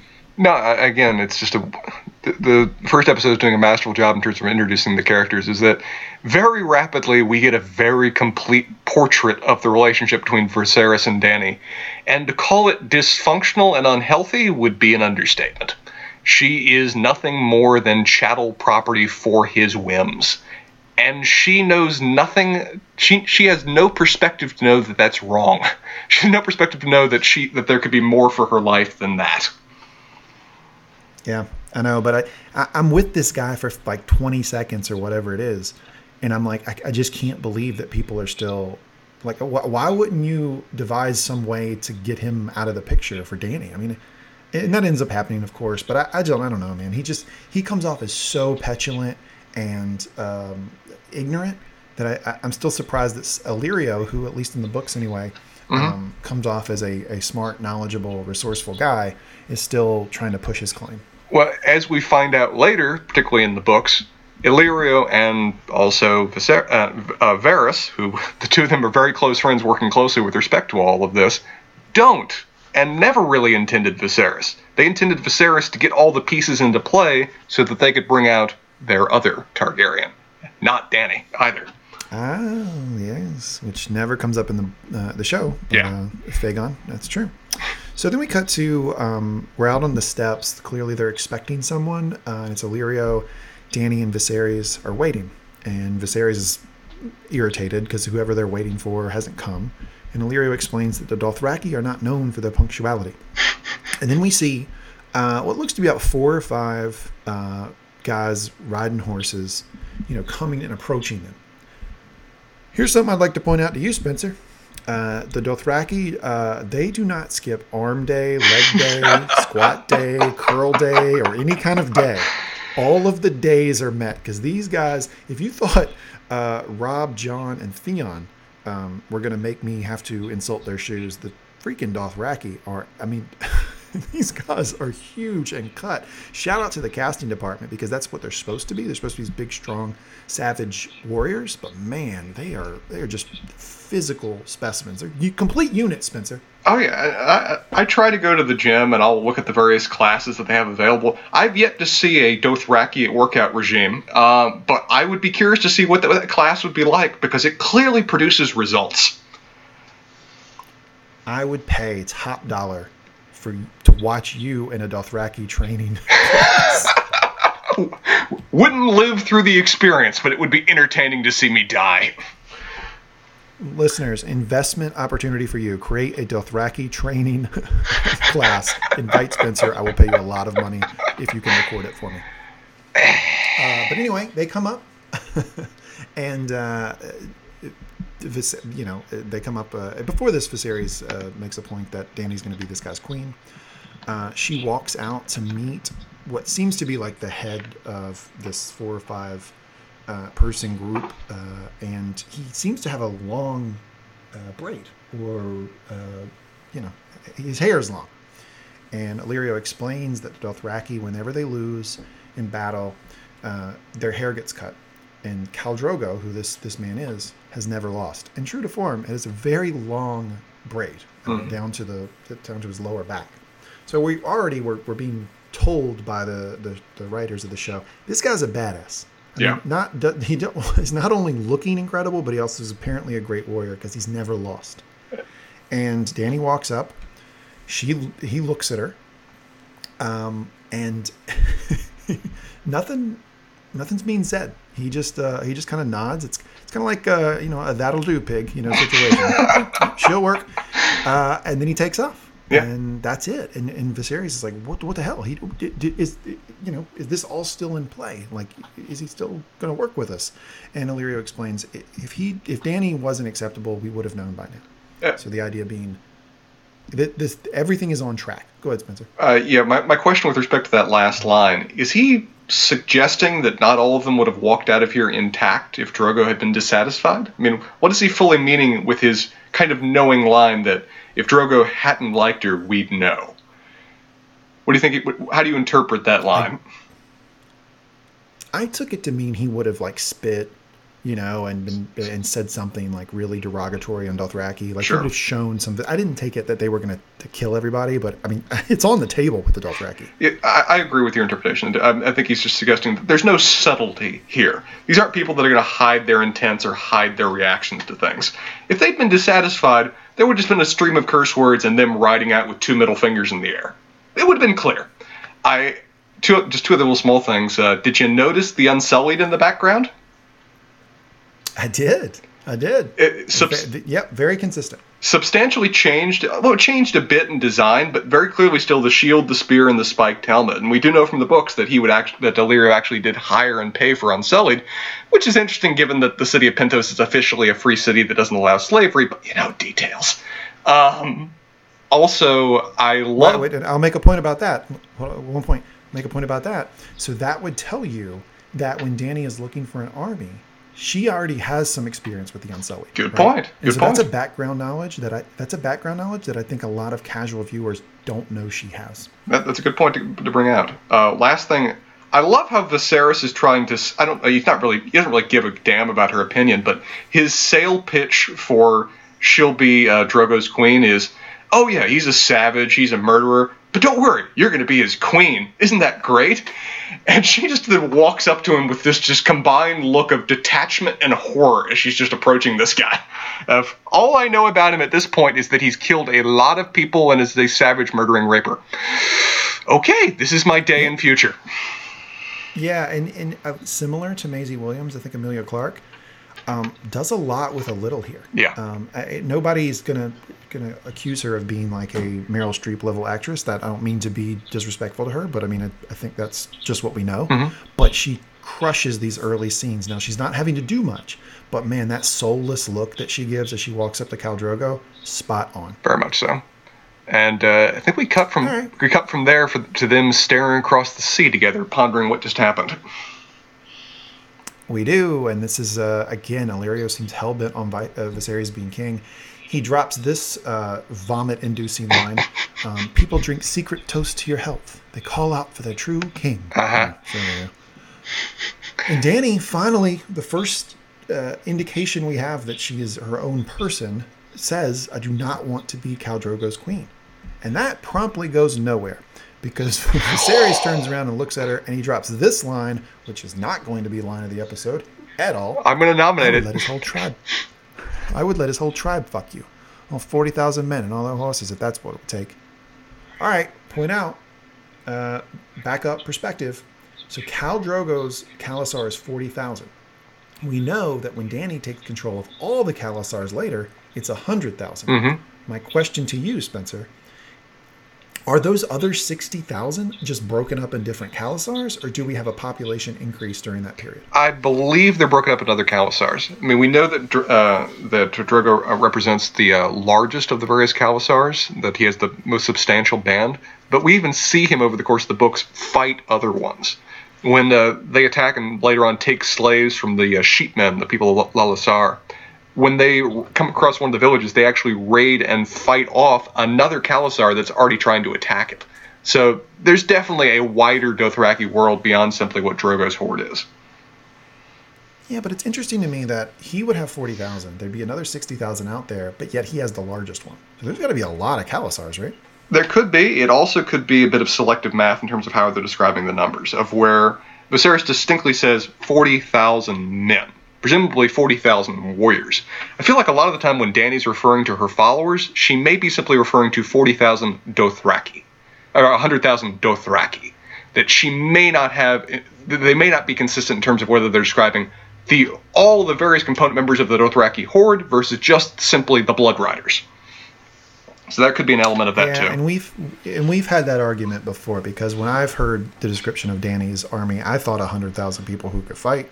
You heard 100,000 people in total, including women and children, so you probably only have 50 or 60,000.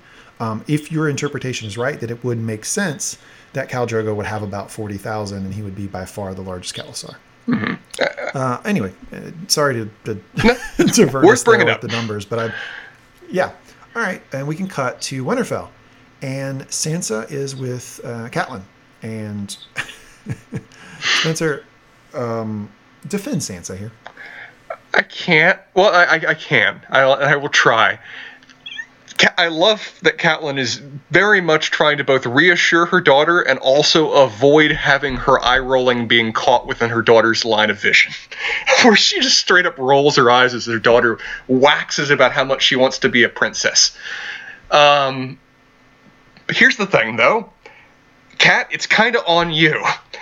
She's your daughter that you've conditioned as a southern lady, lady for the purpose of this kind of marriage alliance.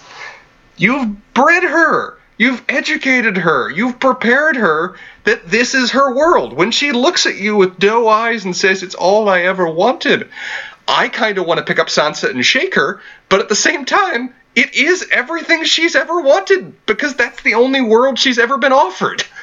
I. I Please, please, you have to let me. It's the only thing I've ever wanted. I, I know, I know. I, I, I, uh, Sansa's character growth over the course of the show is heartwarming just because that she starts growing out of the little princess mindset that she's been raised to be. But you can sympathize to a certain degree. She has been raised for a specific purpose. This is the life of a noble lady. You are used to broker a marriage alliance to either solidify relations or expand your degree of influence. That's her role. That's her future the fact that uh, Catelyn's uncomfortable with it is more to do with the fact that she just loves her family and wants to keep them at home more than what Sansa is meant to be. Yeah. Well, I, I guess that's fair. I mean, she has been raised that way, but for her saying it's the only thing I've ever wanted, I highly doubt that. It, it, it does, Highly, highly doubt that. I mean, the, the fact that Catelyn is rolling her eyes at the fact that the daughter is saying this kind of does suggest that even Sansa, for much, as much as it is her role, is taking it way too far. Yeah, agreed. I think we can move on. Pause. Don't pause your thing. I'm not doing it. Uh, I gotta piss. I'll be right back. Okay, enjoy.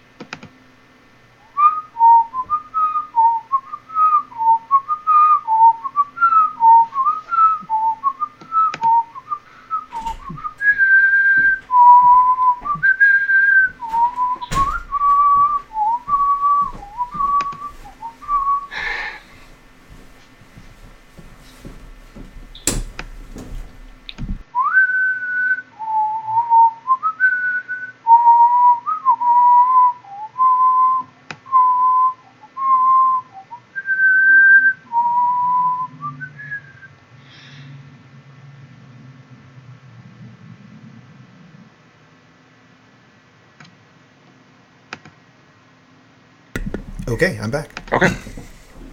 Were you humming the Game of Thrones theme? Uh, whistling, but yes. Maybe we'll keep it in. Oh, please don't. Okay, moving on.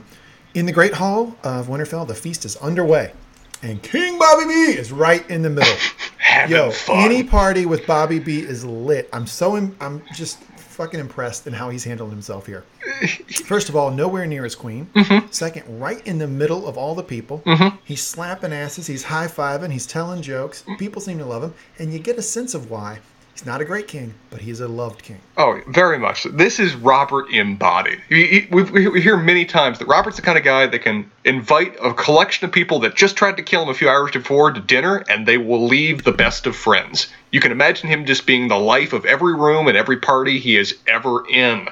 And I just love the fact that this entire scene is him just face in the middle of a random serving girl's tits, while his queen is like 30 feet that way, just staring daggers at hate. There's nothing that is not brazen about this man. And we all had this friend in college. Oh, right? yeah. We had this friend who was the most charismatic person in the room. Everybody loved, probably a little bit irresponsible, and had either a very attractive girlfriend or somebody that they're interested in. And then you go to a bar and he just anyone like Bobby Bees doesn't seem to have standards here. He's just yeah. Yeah. Who are you? Okay, come sit on my lap. Let me tell you a story. This scene kind of reminded me in some ways of like when we do New Year's reunions, and since we're all have wives or girlfriends or children now, they all come too. I just kind of imagine that it's like Catelyn and uh, Cersei are like our respective wives or girlfriends, just watching the debauchery that is us when we get back together for a few days. all the old college friends back in the same room, where they're just sitting on the corner going, "Oh dear, look at them go."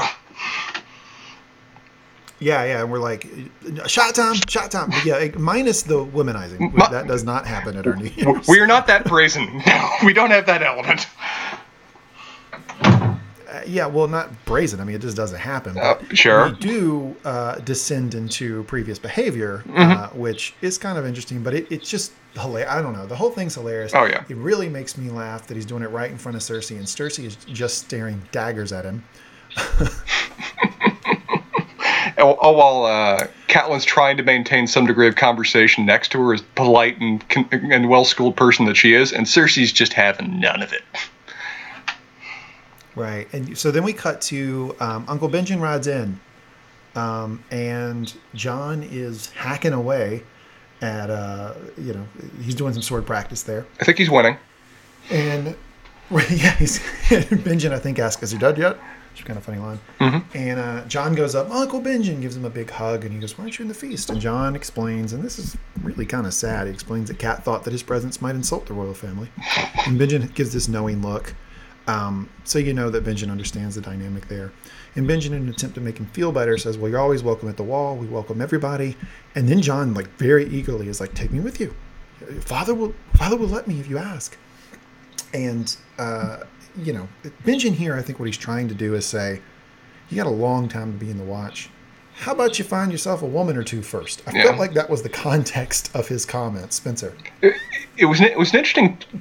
He's the one who actually broaches the idea of Jon joining the Watch, but when then Jon immediately expresses a desire to do it, Benjen immediately backpedals. Of where I think in some ways he's he's saying, you know, it's part of your future, but you are in no way mature enough and have the perspective enough to make this kind of lifetime decision yet. Go grow up a little. We'll talk in a couple years, and if he means that literally, of go become a man both literally and metaphorically, and then we'll talk. There's probably an element of that too. Yeah, I, that's why I took Benjen's original comments as trying to make him feel better. Like, Yeah. hey, you're not. The rest of your life is not going to be like this. You will be among people who accept you. Mm-hmm. But his timeline is a little different than what Jon wants. Oh, there's it's it's it's it's the perspective an adult has versus the perspective a kid has. Of where when an adult says, eh, "This is part of your future," he can mean in five or ten years in a way that a kid goes, a kid responds, "Okay, can we go tomorrow?" Uh, and then Benjen indicates that he has to go in and save uh, Ned from, I think he says the Lannisters, right? He does, yeah. He, he, I think it says that twice of where he knows his brother and he knows his brother's in hell, and so he's come to rescue him. That makes me so happy. So, like, all of the, the Stark people know they just don't like the Lannisters. And I can just see Benjen getting like a, a raven at the wall. And it's like the, the royal family is coming, the whole royal family. And he's like, oh, God, I got to go. it's not to like this. Guys, Oh, hold down the fort a minute. This I got to go rescue somebody. So the, uh, we cut to Benjen is inside and he's talking to Ned. Um, this is the last time that Ned and Benjen see each other, right? Oh, yeah. I hadn't thought about that. That is actually the last time that they'd seen him. Uh, do you want to address the fact that Tyrion walks out first, though? Oh, I hate you. Yes. um, so Benjen goes inside to see Ned, and Tyrion approaches Jon. He just kind of comes out of nowhere, and uh, he's Tyrion is pre-gaming the feast. he's basically saying, "Yeah, I gotta, I gotta have some wine before I can even go in there and be Yeah. bothered with these people." Uh, Tyrion says that he wants the, the idea of the Night's Watch comes up, and Tyrion says he wants to see the wall. He's always wanted to see the wall. And then Tyrion starts to piece together who Jon is, and he calls him a bastard. Jon does not like this. He gets offended. He says, "Oh, did I offend you? My apologies, but you are a bastard." Mhm. You know, basically saying, I- "I'm sorry you didn't like that, but you are." And Jon still is not really engaging. And then Tyrion drops this line, gonna give it a nomination for best line of the episode. Mhm. Let me give you some advice, bastard. Never forget, never forget what you are. The rest of the world will not. Wear it like armor, and it can never be used to hurt you. What the hell do you know about being a bastard? All dwarfs are bastards in their father's eyes. It's a is great line line. that comes up in season seven, right? Oh yeah, it, it, it's a wonderful line. Because again, this is probably the first time we've it's been blatantly said that Jon is a bastard. Um, but it's just such a wonderful bonding moment between the two. We get real perspective on the. We've only seen Tyrion so far as he's very happy-go-lucky. Is very carefree in who he chooses to cavort with and what he chooses to do with his time. But now we see the level of heart, the level of hurt that all that is probably just masking. Right. And what Jon doesn't understand here, I don't think, or at least he probably doesn't appreciate as much as he does in later seasons, Mhm. is that Tyrion's telling the truth. Very much so. Tyrion, He's older. He's uh, he's more wise, but he has this a similar pain that he's felt his whole life because his family in some way has not accepted him. Right. He, he's honestly trying to help Jon here, and Jon is not mature enough and doesn't isn't wise enough to fully get how much Tyrion is really trying to give him sound and good advice. Yeah, and rewatching this, it makes that scene where um, Tyrion learns that Jon Snow has been named King in the North that much more hilarious. That like this is this is when they this is when he first sees Jon, and then like seven years later, he's like, "Well, that guy's the king." He's like, "What? The, what? He's the Jon Snow? That- That's Stark's bastard? What?" That, that baby-faced powder that was whacking on that was whacking on a dummy while sitting out in the middle of the dark is now the ruler of the largest region of the Seven Kingdoms. That's a fun transition. Okay. Anything else you want to talk about with this scene? No. let's go on to Ned and Benjen, like you were saying. Well, um, uh, yeah, and there's actually one scene right before that where, yet again, King Bobby B is being life of the party. This time he's got a woman up on his lap. He's got he's touching her her backside. He's kissing her. Uh, it's just hilarious to watch him in his element. It's clear that this is kind of how King Bobby B uh, kind of com- comports himself. Right. This is just how he is at a feast. Yeah, my And what's interesting to me is that no one thinks this is weird. yeah. I mean, it's he's the king. He can do it. He can do whatever the king wants. But God, my compliments to Catelyn that she's able to ma- maintain any degree of composure as she's just sitting next to Cersei, where she can probably just feel the radiating anger in just like a physical way coming off the queen, but is just soldiering through the best she can. God, that would be awkward to just watch that happen in front of you. Oh my gosh, yeah. And, but it's interesting to me that the rest of the common people don't think it's weird. I mean, I, I would, I'd be like, what is it? I mean, and, and nobody seems, and maybe this is just a testament to King Bobby B's personality, Yeah. but no one seems, you know, sort of nervous about interacting with him Huh? or withdrawn. Everybody's laughing, gregarious, drinking, telling stories. So, King Bobby B, the life of the party. it's such a fun transition, as you said, between when he first walked in and nobody knew him, and everybody's just kind of watching Ned and Catelyn know what to do. They're all kind of bowing. They all look really confused when Robert starts laughing and hugging him. We cut to like what? It's the same evening, right? There's not been much transition. And everybody's just like, okay, the life of the party's here. Let's have a time. It's again just the mastery that Robert is in terms of interacting with other people. As you said, he's not meant to be a king. He doesn't care enough about the process but he's really good and really naturally capable at certain things. And one of those is just immediately making people feel comfortable around him when he wants you to be, feel comfortable around him. Yeah. So uh, then we cut to the scene that I got to prematurely earlier, which is where Ned and Benjen are talking. Again, this is the last time that Ned and Benjen talk that we know of. I hadn't thought about And, that. uh, I hadn't thought about yeah, that. and Ned, go ahead. No, sorry, I just hadn't thought about that. That's a good catch. Yeah, uh, which makes it, you know, I mean, on a rewatch, you know, you know that these two grew up together, loved each other, and went through a really tough time during the lead up to and during Robert's rebellion. So it's it's sad that this is the last time that they're talking. And Ned mentions mentions to Benjen um, that the boy he executed was talking madness. He was talking about the White Walkers. Um, Benjen kind of dismisses this. Uh, he does not seem to, I- at least from my interpretation of his comments, he doesn't seem to believe that the White Walkers are real or out there. Mhm. Uh, I think he says something along the lines of, you know, men see what they want to see, right? Like they, he probably saw something, but he didn't see the White Walkers. And they both admit during their conversation in a sort of you know, brotherly way, like we're in weird times. Like mention of the White Walkers. There's a dire wolf south of the wall. Ned's about to become Hand of the King. Like WTF? What the hell's going on? Yeah, and I love that their way of saying WTF is just sigh and say winter is coming. Just every that, that's such a it's such a wonderfully loaded statement in the Stark lexicon. Of just it kind of just ends. You can effectively end any sentence of just Jesus Christ, the world is weird. Yeah, I'm resisting the urge not to draw a parallel to our current times. Anyway, we go to. Um, this is where, and you mentioned that they tried to make uh, Cat tried to make small talk with Cersei. I think she did it a little bit in the previous scene, but it's more pronounced in this scene. oh, yeah. Um, Cat's starting to try to make small talk with Cersei, fails miserably. Um, uh, they, they do say, um, you know, uh, that they might end up being family members soon. So clearly, the word uh, has spread that Robert has proposed the marriage of Sansa and Joffrey to them. They now know it, and they acknowledge that they know it. And uh, Cersei, man, mean girl compliment here, just says she's such a beauty. Uh, it's something along the lines of, "It's a shame to hide her here in the North forever." Yeah, Uh, Well, Catelyn lives in the north. so, I, I love Cersei. I love what the actress does with the character. I love that even when she's trying to say nice things about you, she'll immediately still put in something that just sounds sinister. Like Sansa comes up, meeting the queen for the first time. She's going to be a princess. This is every one of her dreams. And Cersei offers a few comments. Oh, she's so beautiful. Why do you hide her up here in the north? Which you say is a delightfully cutting line to Catelyn. And talks about, oh, that's such a lovely dress. You'll have to make me one. And it just slips there in the middle. Have you bled yet? savage. Sansa just looks. Savage move. Mom, is, is this okay? Stranger danger? Do I answer this question? I think that's just, excuse me, I think that's just a power move. yeah. That's just Cersei saying, I'm the queen, you have to answer my question. I'm going to put you on your heels a little bit. I'm going to give the hezzy, a little hezzy for you. Make everybody, uh, you know, a little uh, confused about where I'm coming from. Well, Cat has no choice but to say, go ahead and answer. And Sansa says no. Uh, she has not bled yet, and then she leaves. Yeah. Anything else about this scene?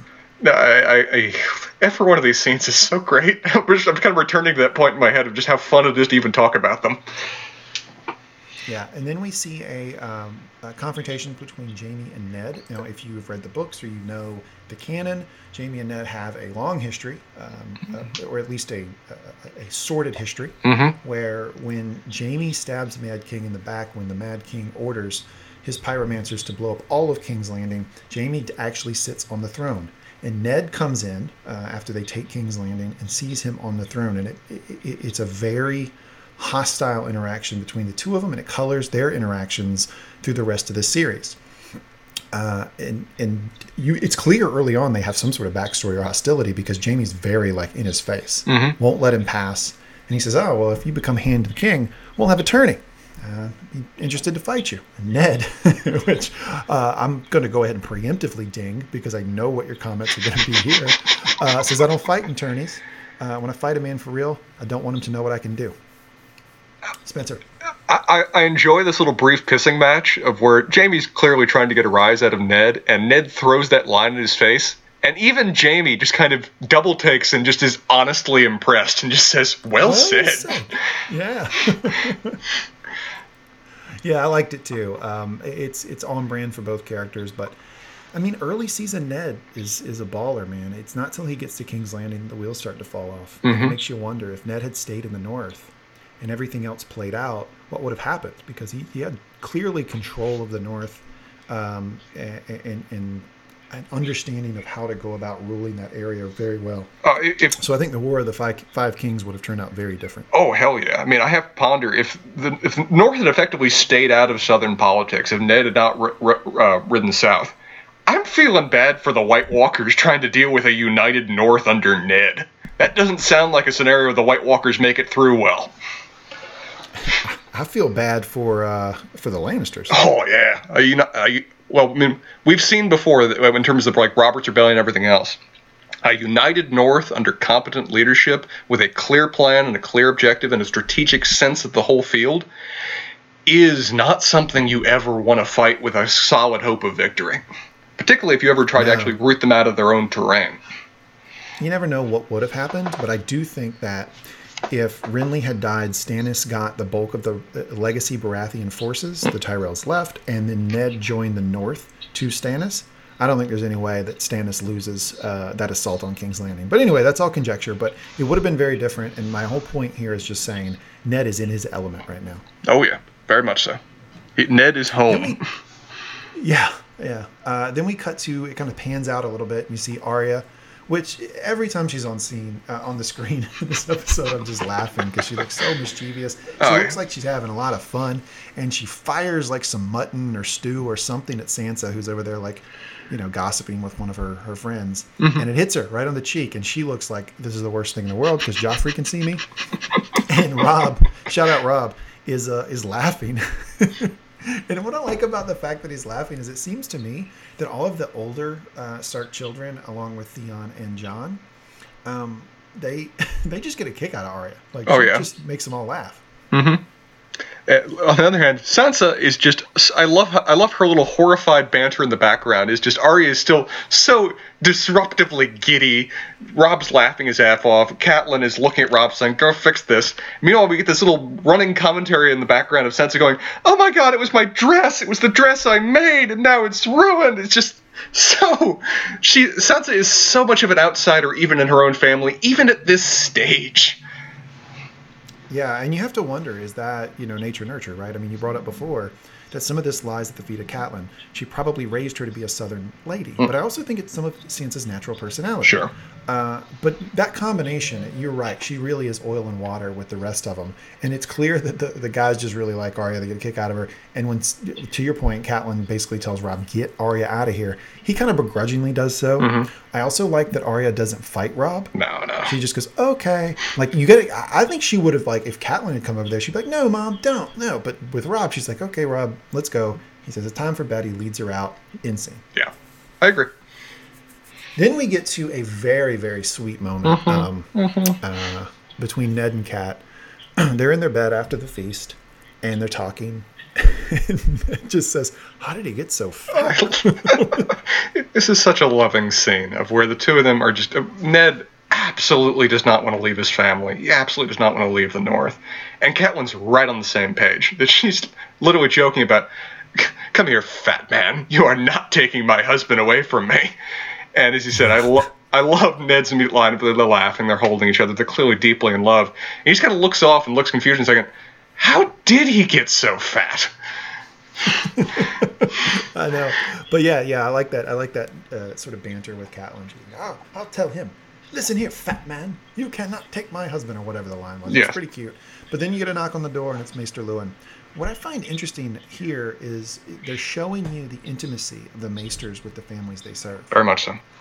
Other than family, I don't think anybody else would actually presume to go into the chambers of the Lord of Winterfell mm-hmm. while his wife is in the bed with him um, and deliver news. I mean, this is you see immediately this is clearly a very dedicated and trusted servant of the family. It's a it's a small way to work that in early on. Very much so. I, I find it interesting too that upon delivering the message, I think it's Ned immediately says, "Stay." Is that he's so trusted, he's so much their advisor that he wants them, he wants him in the room with them for whatever this is about to bring. So yeah, I, right. I agree. That's wonderfully set up for how much the Maesters and Maester Luwin in particular are very much part of the family and loyal to the family. Absolutely. And he's given a scroll over. It seems to be sealed. I think this is the type of sealed that is not the Varys type of sealed, right? Like, I think this is actually sealed. I don't think that Maester Luwin did any sort of ch- chicanery to nah, look at this nah, beforehand. Nah, I agree. Uh, gives the note to Cat. Cat opens it. Uh, she sees that. It, well, before that, she sees the the, the sigil or the the uh, wax marker and says it was sent from the Eyrie. She reads it. She looks super concerned and burns it immediately. She says that the, the note said that Lysa fled the capital and that Jon Arryn was murdered by the Lannisters. Mm. And well, I, mm, yeah, okay, let me let me continue a please. little bit, and then we can get into it. And then she says, um, you know, basically, like if anybody else had gotten that note other than us, if it had gotten into the wrong hands, Lysa would be dead.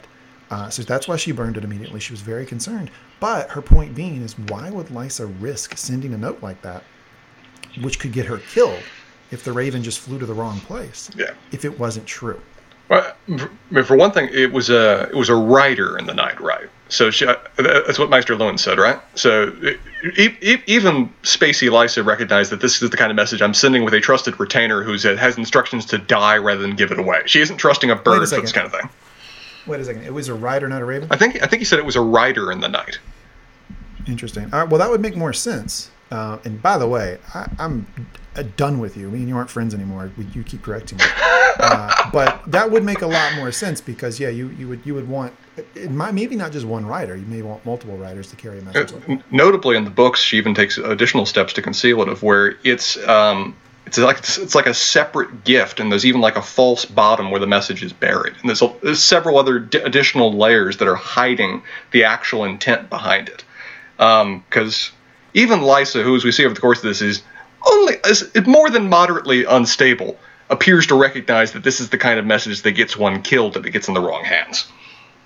Right. And, and then the conversation shifts, and I find this interesting because it also continues to show just how trusted and empowered uh, Maester Luwin is within the family because he immediately starts to lobby Ned to take the job. And, and his point being, you know, if this is true, you're the only person the king can trust. The king's in, in trouble here because you got the Lannisters who are running roughshod over the kingdom, uh, and he's still trying to rule. You know, he's your friend. He trusts you. You should take the job. And Cat is against it, uh, clearly. and they kind of go back and forth, lobbying Ned, should he or should he not take the job. Caitlin, uh, Catelyn does reference uh, that when Ned's father and brother rode south. didn't come Uh, back. Spencer, do you want to give a little bit of a background on that for folks who haven't read the book or know that backstory?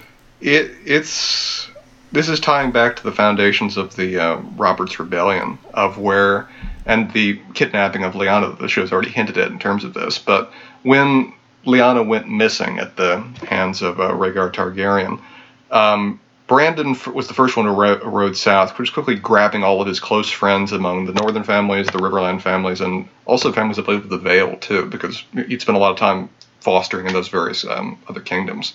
They basically ride straight to the gates of King's Landing, and um, Brandon, being who he was, essentially just knocks on the door and says, "Hi, could you send Rhaegar up, please? I want to kill him." Uh, he literally yells out, "Come out and die." which never is going to go over that well. So he and all of his gang are promptly arrested, and a message is immediately sent to uh, Ned and, Brand- and Brandon's father, uh, Rickard, to say, "Come now, answer for your son." He also sends messages out to the other other lords too, with the respective uh, sons that went with uh, Brandon. So Rickard goes south, fully expecting that he's going to have to uh, lobby for them, and if he needs to, actually do a trial by combat with one of the Kingsguard, which Rickard, being well regarded by everyone, is just kind of like, eh, I'll kill a Kingsguard tomorrow. It'll be fine. Uh, they arrive. Hey, wait a second there. Isn't that a little bit of a plot hole, though? Because what about the Sword of the Morning? Uh, I think he fully expected he was going to fight the junior member of the Kingsguard. I think he was expecting to fight Jaime. But we've heard before that even from Aemon the Dragon Knight that um, the Stark the Stark Lords, and I think maybe even Rickard, I think he might be that old, uh, are legendary in terms of their prowess. And as Ned said, since they don't go to tournaments, it's not always clear what they're capable of. Yes, if he was fighting, if, if he was fighting uh, the Sword of the Morning, that would have sucked. If he was fighting um, Barristan Selmy, that would have sucked. It's more of an ace in the hole plan. But I think he fully believed that so long as he wasn't assigned to fight one of those two, he could have taken them. And even with them, we Right, don't yeah. fully know. Yeah, I know, but it's just like I, I just feel like when I was reading it, I thought his confidence was a little bit like too much, right? Because he could have named Sir Arthur Dayne, but he didn't. He named. Go ahead. Instead, he marches into the throne room, uh, answers for the charges, and demands a trial by combat, fully expecting to fight one of the uh, members of the Kingsguard. And unfortunately for him, the Mad King, who is fully fallen into his madness by this point, declares the champion of House Targaryen fire, and has him bo- I call bullshit on that too. Oh yeah. Has him burned alive with wildfire in the throne room while he brings in Brandon to see his father beginning to cook, ties a, essentially a noose and torture device around his neck, puts a sword right in front of him, and offers him the chance to rescue his father if only he can reach the sword.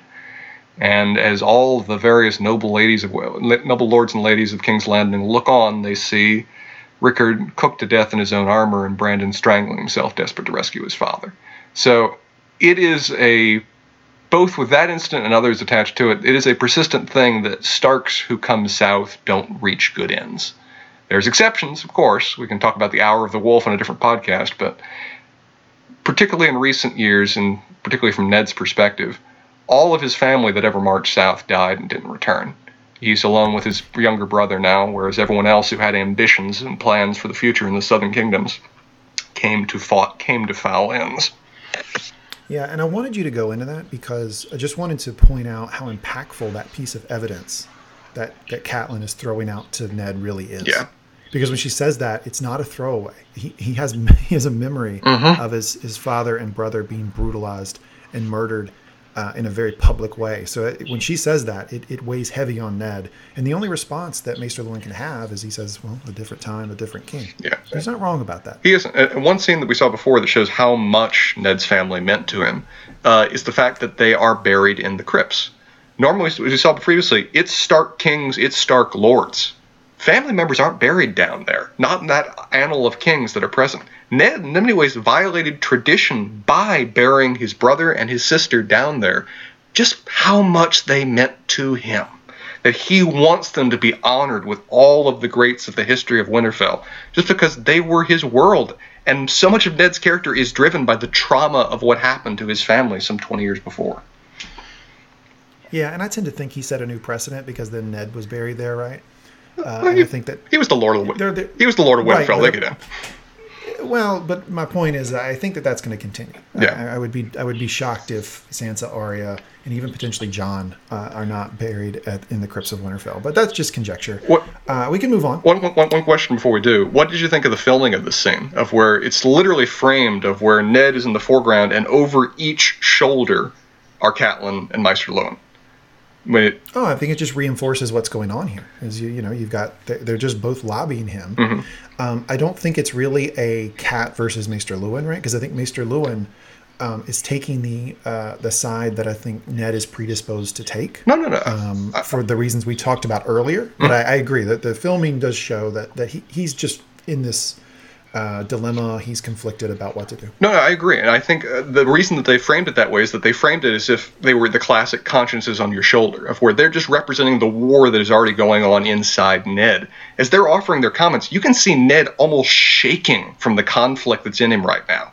There's the wars of love, honor, duty, and common sense are just raging inside this man as he's trying to decide what he has to do, and the fact that they've physically his con- various aspects of his consciousness have physically manifested as his true, two most trusted advisors. This makes for a wonderful framing of the scene.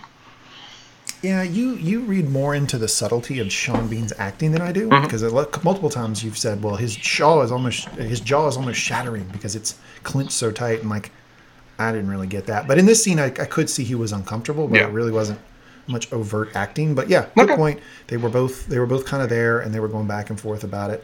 Um, but we cut after that line, a different time, a different king, back to Essos, and now we're at the wedding feast. Uh, after the wedding of Dany and Khal Drogo, and this is a very interesting scene. Uh, now we're starting to really get a lot of insight into to the Dothraki culture. Uh, as soon as we cut, you have Dany and Khal Drogo. They're up on what looks to be type of stage, and they're looking down at the Dothraki. And this is their version of wedding partying, which is like people are just having sex and fighting. Everybody's half naked. It's a whole mess. um, yeah, go ahead. I would have loved to have seen the stage directions for this scene. If we, we just want to make this as foreign and as uncomfortable as humanly possible, just go with it. Let's see what happens. Yeah, and like all the women's breasts are out. Oh, yeah. But they still have like a top, so it's like clearly meant to be the breasts are out. And you see some people having sex. Um, you do see one guy come up and give Khal a box of snakes. Not quite sure what that was about. We, we all have Uh, that one friend that we all have that one friend that just sucks at gift giving. You know, the guy who brings snakes. Well, he seemed to like it, so I kind of wonder. Like, I think it, I think they eat them. Yeah, that's be my guess. Um, and then you see one guy, he's hooking up with a girl. Uh, another guy breaks it up, and then they start fighting. And Khal gets real. Khal Drogo gets really into this. He like leans in. He's like watching it. Everybody clears out while these two guys are going at it. One guy guts the other guy. Everybody screams. They're super happy. He cuts the uh, the braid off, so true to form, right? And he tosses the braid off. And then the woman comes up. Uh, not just that woman, but a bunch of women come up to the guy who won, and he starts hooking up. Well, Dany uh, and Viserys look pretty disturbed by this. And Illyrio leans over to Viserys and says, "A Dothraki wedding without at least three deaths is considered a affair." Cultural differences, you understand. So yeah, we're getting a lot of insight here into what the Dothraki are, and they're they're so culturally different than the folks of Westeros. We get that here in the first uh, episode, very clear. Um, but it also speaks to how uncomfortable Dany is because this is all foreign to her. Mm-hmm. I mean, I don't think she's even had sex, and the idea that people are just having sex just out in the open on the dance floor of a wedding has to blow her mind. Yeah, it, she. As said, Emilia Clarke does a very good job with respect to these early scenes of just having this permanent look on her face of just being simultaneously detached and well, the the detached element being a guard from just the massive amount of discomfort she's feeling about what's about ha- about to happen to her. So uh, she she does very well with these kind of limited expressions because they just show the kind of shell shock her character is in. Yeah, she is, and and I would nominate a Dothraki wedding without at least three deaths is considered a dull affair. The line of the episode that's pretty strong. That kind of speaks volumes about what the Dothraki are. Um, but you know, I think the point of uh, Khal Drogo and Dany sitting on this stage is that people are approaching and giving gifts. Yeah. So the next one is Jorah. Jorah Mormont. He approaches the dulcet tones of Iain Glen approaches, and he gives her some books, which he calls the Songs and History of the Seven Kingdoms. He introduces himself as Jorah Mormont of Bear Island, and he says that uh, he served, um, uh, I guess, Dany's father, and he hopes to continue serving the one true king. Just talking about Viserys there. It, I, I, I had forgotten about that line, and it made me have to go do math to see whether it was true. I just kind of forgot how old Jorah is. I mean, he was 28 at the time of the Mad King's rebe- uh, of Robert's rebellion. The man had probably served the Targaryens in some capacity for years before. He's leaving out the fact that he then was a soldier on behalf of Robert, of Robert Baratheon and Ned Stark in Robert's Rebellion, fought at both the Battle of the Trident and the sack of King's Landing, and then earned his knighthood in service to Robert Baratheon when in the Greyjoy Rebellion. But you know, that's all just details. Details. Don't need to go into that right now. well, there's a lot more details that he's hiding from Dany at this point. Uh, but you know, he, he, was a, he was Sir Jorah Mormont of Bear Island. He had no choice. He had to fight with the Starks. But anyway, he's there, clearly sucking up to them. He gives her these books. But I think it's important that he gives her these books because I don't know how much of the actual history of Westeros that Dany's getting from anyone else. I. And I bring this up because in season seven, Dany uh, knows the story of Torrhen Stark, you know, the the, the king who knelt, who knelt before, um, you know, Aegon Targaryen. She knew that. She knew that whole story. And I wonder, Spencer, maybe I'm just guessing here, but I wonder if the provision of those books by Jorah actually informed Dany about that story. And she wouldn't have had that backstory when she met Jon had he not given her that gift. It's very possible. I mean, it. It. I mean, I. I think that's a very good possible interpretation. She may have also known about it from her own. Well, actually, she wouldn't have had much necessarily education in her own Targaryen history. She was straight up exiled, like within a few month month of being born. So yeah, that's actually very possible that she learned a lot of what she knows about the history of Westeros from this very meaningful and valuable gift that Jorah gave her. Exactly. And that's why I pointed out, because I think that most people watching this would think that's a throwaway line, but actually it's probably really important for Dany's development mm-hmm. and her ambitions later on. It's also notably that what we appear to see is the first gift that she gets. Everything else seems to be like an offering to the cow. This is Jorah very pointedly giving a gift to her. It's not the only gift she gives, though, First of three. because then, yeah, well, then Illyrio comes over. First of three. Uh, well, Oh, yeah, yeah, yeah, yeah. No, no, no, no I got you. Um, see, you didn't get one on me. All right? No point for you. Like, I got all three. Illyrio leans over. He gives her three dragon eggs. Uh, I looked at these, um, and they they just look bizarre. And he does later say that the ages have turned them into stone, so I guess that makes some sense. But it certainly doesn't look like an egg to me. It looks more ornamental, mm-hmm. and I think that's probably what Illyrio thinks they are. Yeah. is that they may or may not be actual dragon eggs, but they're really just at this point something that she can display to point to her his- history as a Targaryen. and even as ornamental, they are a kingly gift. I mean, the, this is the kind of gift that you could buy substantial estates with in terms of how valuable even still solidified stone dragon eggs are. Illyrio is very much representing his loyalty to their cause with this kind of gift. Yeah. Do you, uh, Spencer? Do you remember where Illyrio says the dragon eggs are fun? Uh, from the lands beyond Asshai, didn't he? Shadowlands Beyond Asshai. Yeah. Exactly. Uh, then the third gift, I didn't forget it. Um, Drogo, uh, he gets or Drogon, he gets uh, Drogo. Sorry, Khal Drogo. Yeah. He gets up and he, he walks Dany over to a white horse, and that's the gift he has for her. Danny wants to say thank you. She asks Sir Jorah, "How do I say thank you in Dothraki?" Jorah says, "There's no word for thank you in Dothraki," Oh, which is a great detail. that, that- that's a great and terrifying detail. A culture that has no concept of that kind of acknowledgement of appreciation is a terrifying culture in many ways. That had to blow her back a lot, right? Yeah. Again, she, she was actually having a good moment there for a second of where, oh, we're having a moment. He gave me a very tender gift. I'll, I'll connect emotionally back with him. Oh, I literally can't do that because their culture doesn't have a way of conceptualizing it. This is my world now. Yeah, so that's problematic. And speaking of problematic, uh, we've got our first rape scene of the series. Sad that you say first. Yeah, and uh, isn't it? Yeah, no, I just said sa- sad that the, again this is the kind of show where we have to say it's the first rape scene of the series. Uh, right, like we had to say, this is the first instance of a brother inappropriately touching his sister. what show have we become fond of, sir? Uh, yeah. Well, it, so it's Kyle and Dany, uh, and you know, to your point, this is very different in the books. I don't Yeah. think that Dany was raped in the books. She was a willing participant. I'm not sure why the showrunners felt the need to turn this into a rape scene. I don't like that they did. Um, Mm-hmm. I it's can- just harder to watch, and I don't think it adds anything to the plot. And I can, I can. Should we go into this now, or should I save it for book nerd bitching? I might as well just go into it now. We're talking about it. Um, I. It is a notable change. It's one of the things of where she arrives, very much similar setting of where they're on they're on the cliff. She's terrified out of her gourd. She's trying to connect with him. Indeed, the only word he appears to know is no, which again, No. their language doesn't have thank you, and the only word in her language she knows is no. None of those say good things. Um, No. uh, but as we saw here, he has apparently very little regard for what her feelings or how she feels about this. In the books, he's noticeably and shockingly tender. He's very much making an effort to make sure she's comfortable with things. And as he's very much trying to make her comfortable, he's very much making about her getting into the moment, making this a joint experience between the two of them. She starts to pull back for a second, and he stops and cocks ahead at her and says, with a very obvious question mark at the end of it, No? As he's clearly wanting to establish her consent. And he's strongly implying that if she's not comfortable with it right now, he'll stop.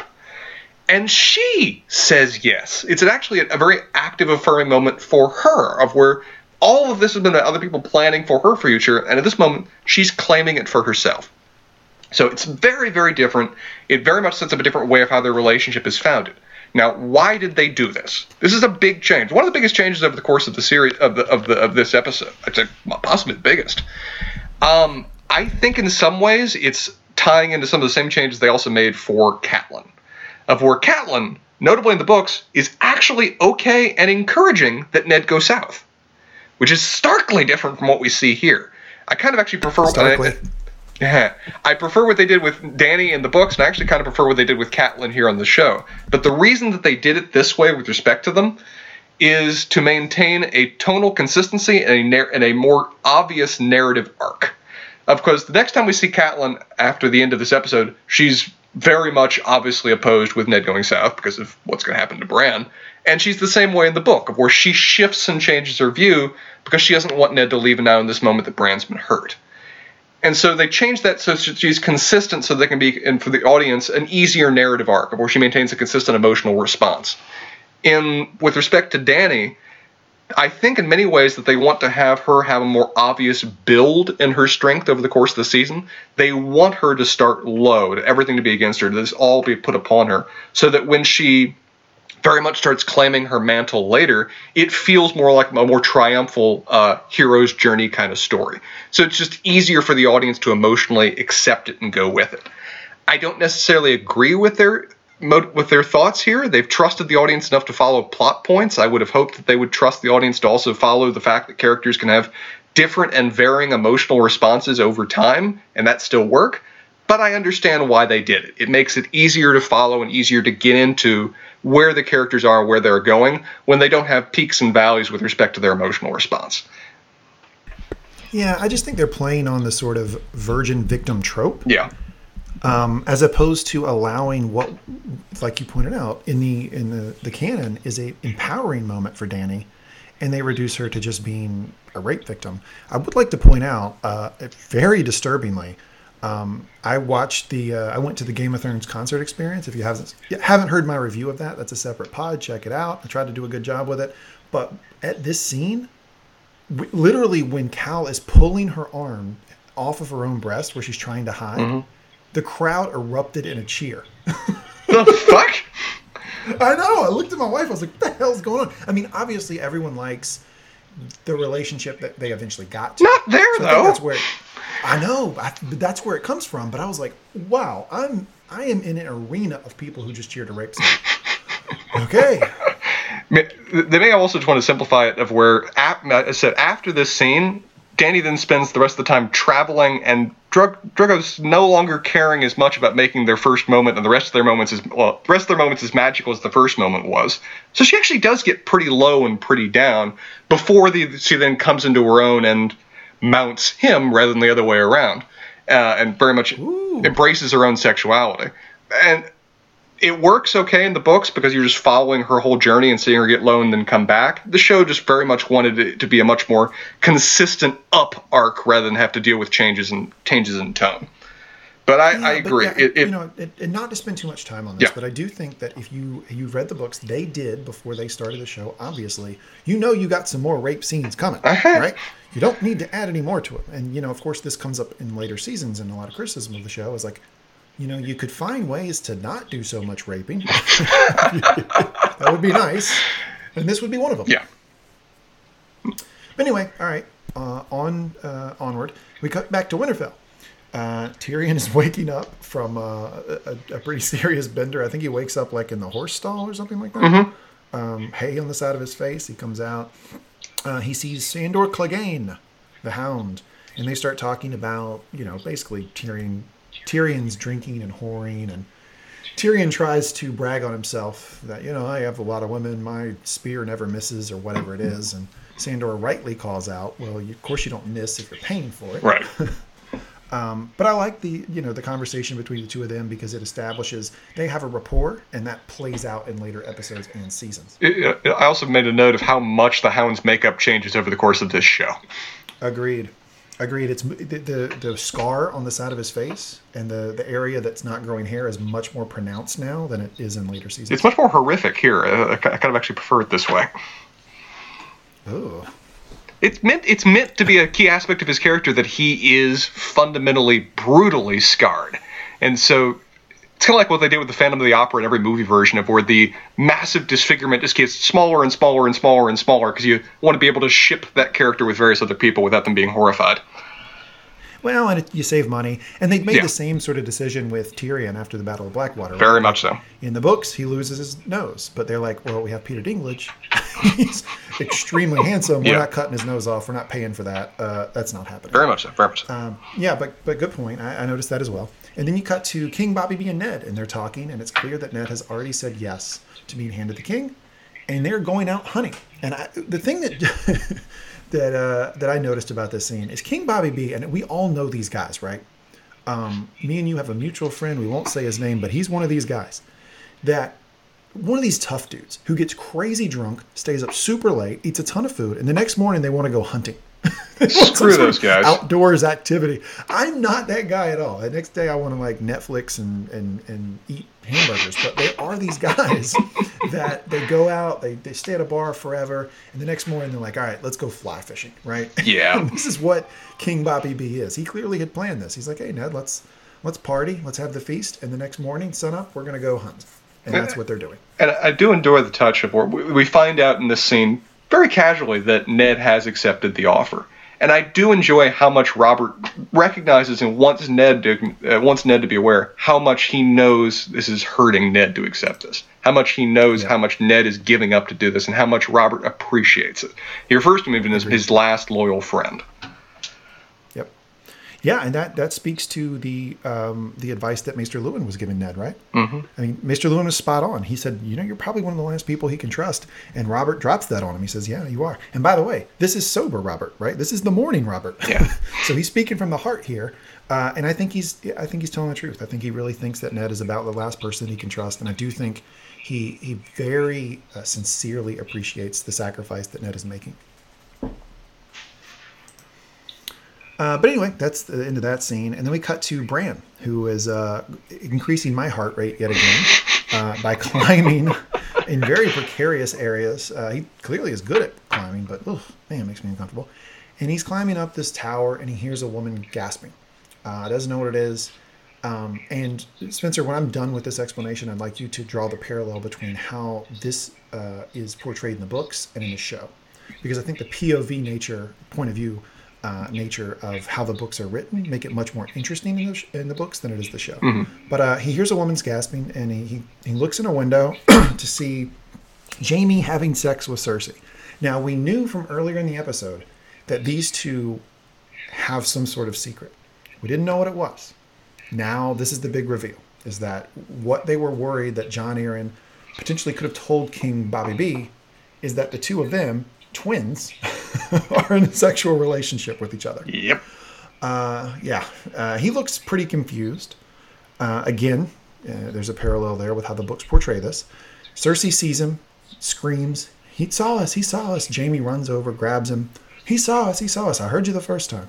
How old are you? Ten. You're a pretty good climber. Bran is really shaken here, doesn't know what to do. Jaime looks over at Cersei, says, The things I do for love. Pushes Bran out of the window. Down he goes. End of episode.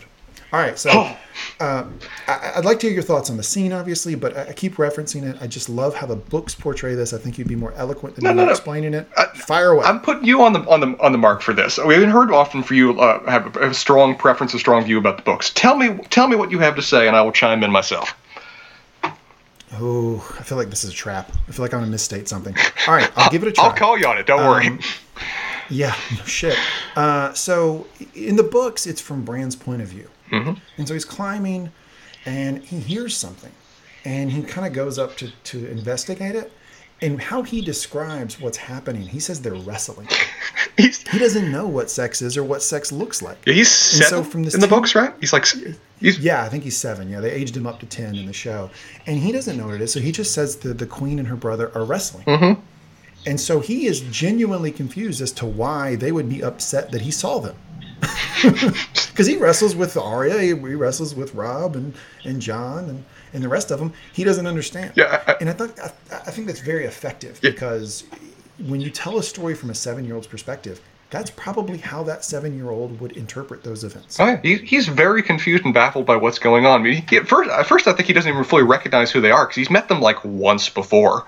Uh, he just sees two blonde people kind of vaguely wrestling on the floor. And I feel like if they, if um, Jaime and Cersei had played this out differently, it would eventually led to Bran kind of asking Jaime, you know, how do you defeat her in wrestling? Because Arya's always kicking my ass. I, can you give me any tips on this?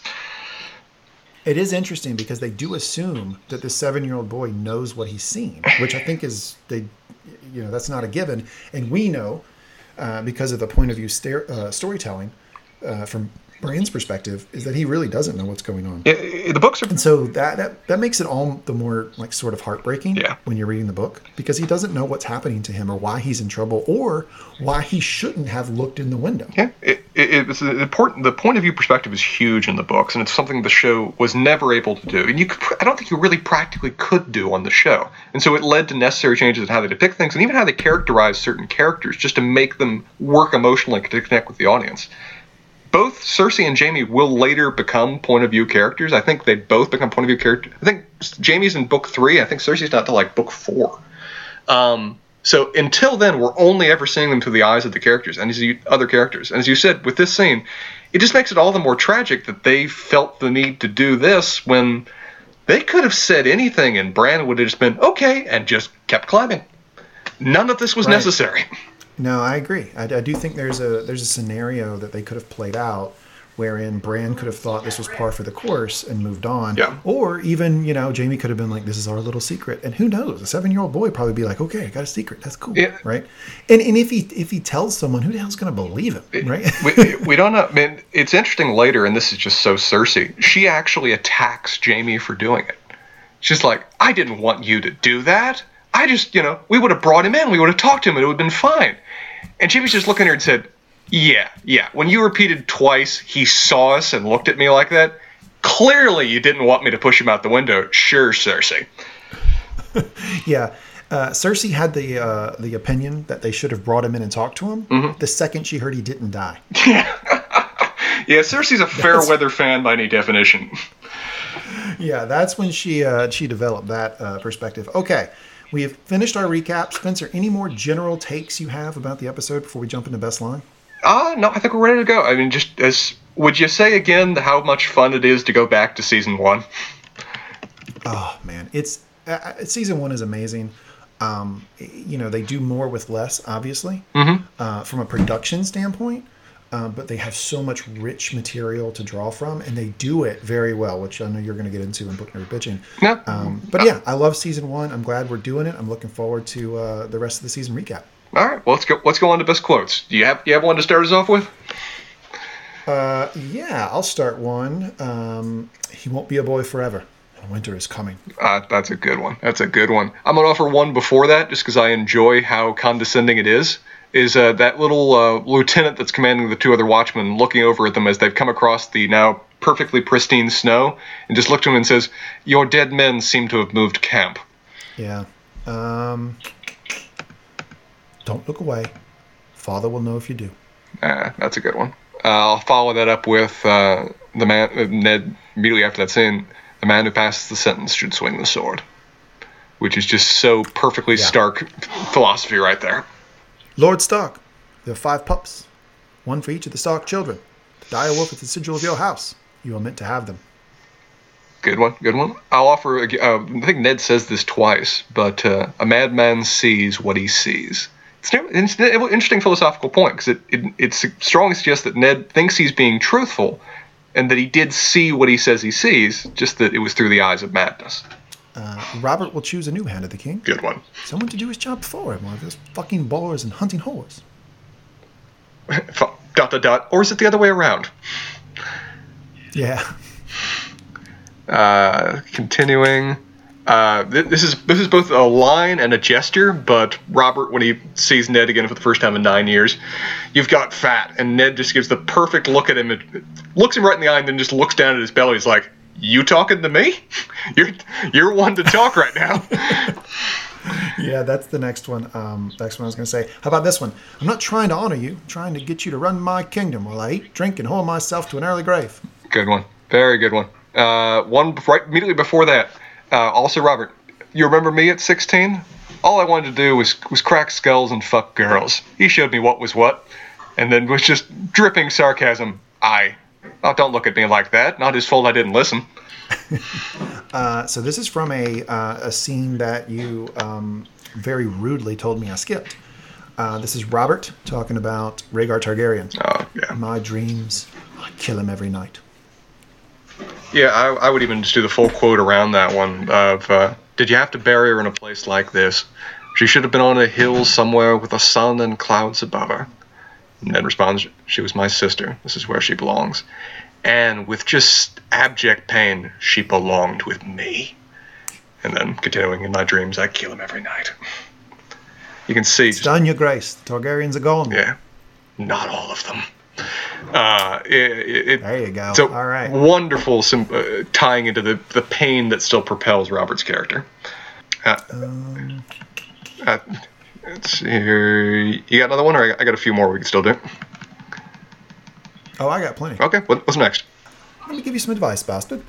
Never forget what you are. The rest of the world will not. Wear it like armor. It cannot be used to hurt you. Good one. Good uh, sound advice from Tyrion. Uh, one advice he doesn't fully follow himself, by the way, which I like that too. Uh, here's one. This is a quick. This is a quick. But he knows he should. Yeah, this is a quick one by Illyrio Mopatis, uh, of where Illyrio makes a.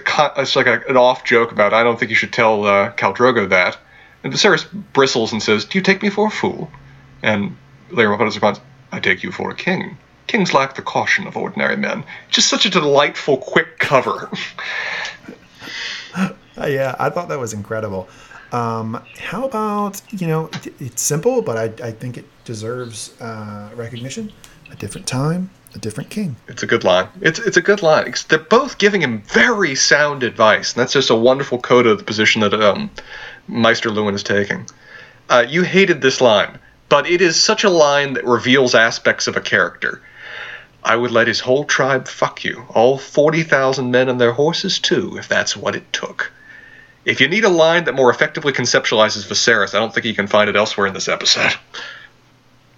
Or series. Yeah.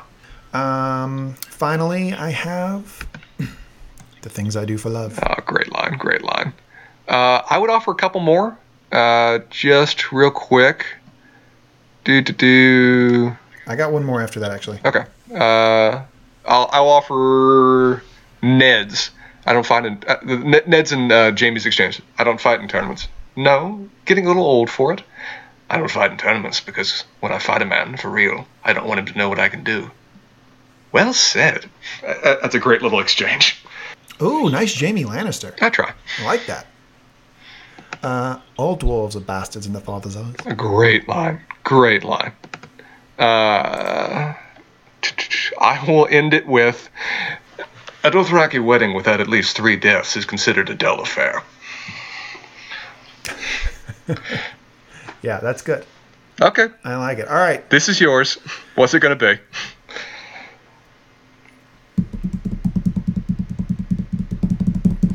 Best line of the episode. Tension building. Season 1, Episode 1. Winter is coming. The man who passes the sentence should swallow his soul. It, it has to be. It has to be. It it's the ultimate Stark line, and it's one that resonates so well with the characters going forward too. I mean, you can see how much it governs Jon's decision making from here on out. Absolutely. I mean, and, and honorable mention, of course, would have been all dwarves are bastards in the father's eyes. Very much so. Yeah. But I think you, you have to go with this one because of how Stark central this episode is. Yeah. Right? You spend most of the time in the North. You're learning the Stark family clearly through the first book, through the first season. The Stark is the the Starks are the most important family, um, and that really governs the ethos of their lord. So, had to be it. I, fully agree. It tells you so much about what their family stand for and what Ned truly embodies in terms of his. Uh, you can mark a ding right here, right now, if you want, but it does. Of how much he very where, where, where so many other people view feudal societies, what the various peasants and everything else can bring to them. Ned views his role as the he who is supporting the world. He is supporting his kingdom, and he is willing to take whatever necessary to carry out his duty in that regard. Agreed. I mean, you know, you have to establish. I mean, you know, spoiler alert: Ned doesn't survive the first season, and in order for in order for that shock to have emotional resonance in the in the audience, like you have to establish him as a good guy, as somebody of, of, of strong moral character, and I think they do that very very well in this first episode, and that line uh, is symbolic of it. So, very deserving of best line of the episode. Season one, episode one. Now we switch to the segment called Book Nerd Bitching. Spencer, take it away. I'm going to keep this relatively brief. As said, you know, we, we've talked for quite a bit as is, but um, we've discussed over the course of this how much we adore the first season and how much it sticks closely to the books, and that's very much true with respect to the general plot progression and a lot of the scenes. Most of the scenes are word for word in at least some capacity.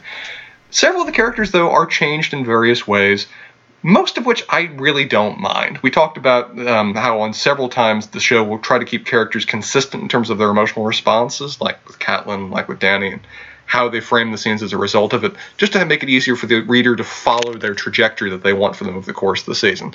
And so that makes sense, and it's not it has varying degrees of how large of a change as it is. As you talked about the scene uh, changing Dany and uh, Drogo's first one-on-one interaction with each other is pretty substantial and very controversial as a result of it. But I understand at least why they did. creepy. Um, there's other characters that they changed just simply out of necessity. Some of them are just simply because they couldn't ever cast somebody that the book describes physically. You're never going to find a six foot six, built like a titan, even though that he's now massively overweight character to play Robert Baratheon. And you lose a little bit from that, but I also now could never imagine anyone but Mark Addy playing the role. So several times over the course of this, they will have Agreed. characters. What? Sorry. I just said agree. Oh yeah, and several and several of the other characters are don't necessarily exactly mirror how their book book counterparts are described. Everybody's younger, fine. They aged them up, so it'd be more appropriate, and we'd be able to more associate them, see them through a modern lens.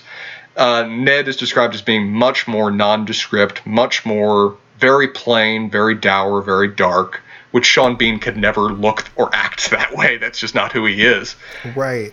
Yeah, and that that that stuck out to me too. I think Sean Bean is more attractive than Eddard was supposed to be, right? Very much, very much so. Uh, and if we talk about Peter Dinklage, is miles ahead of the twisted monstrosity that poor little Tyrion is described as.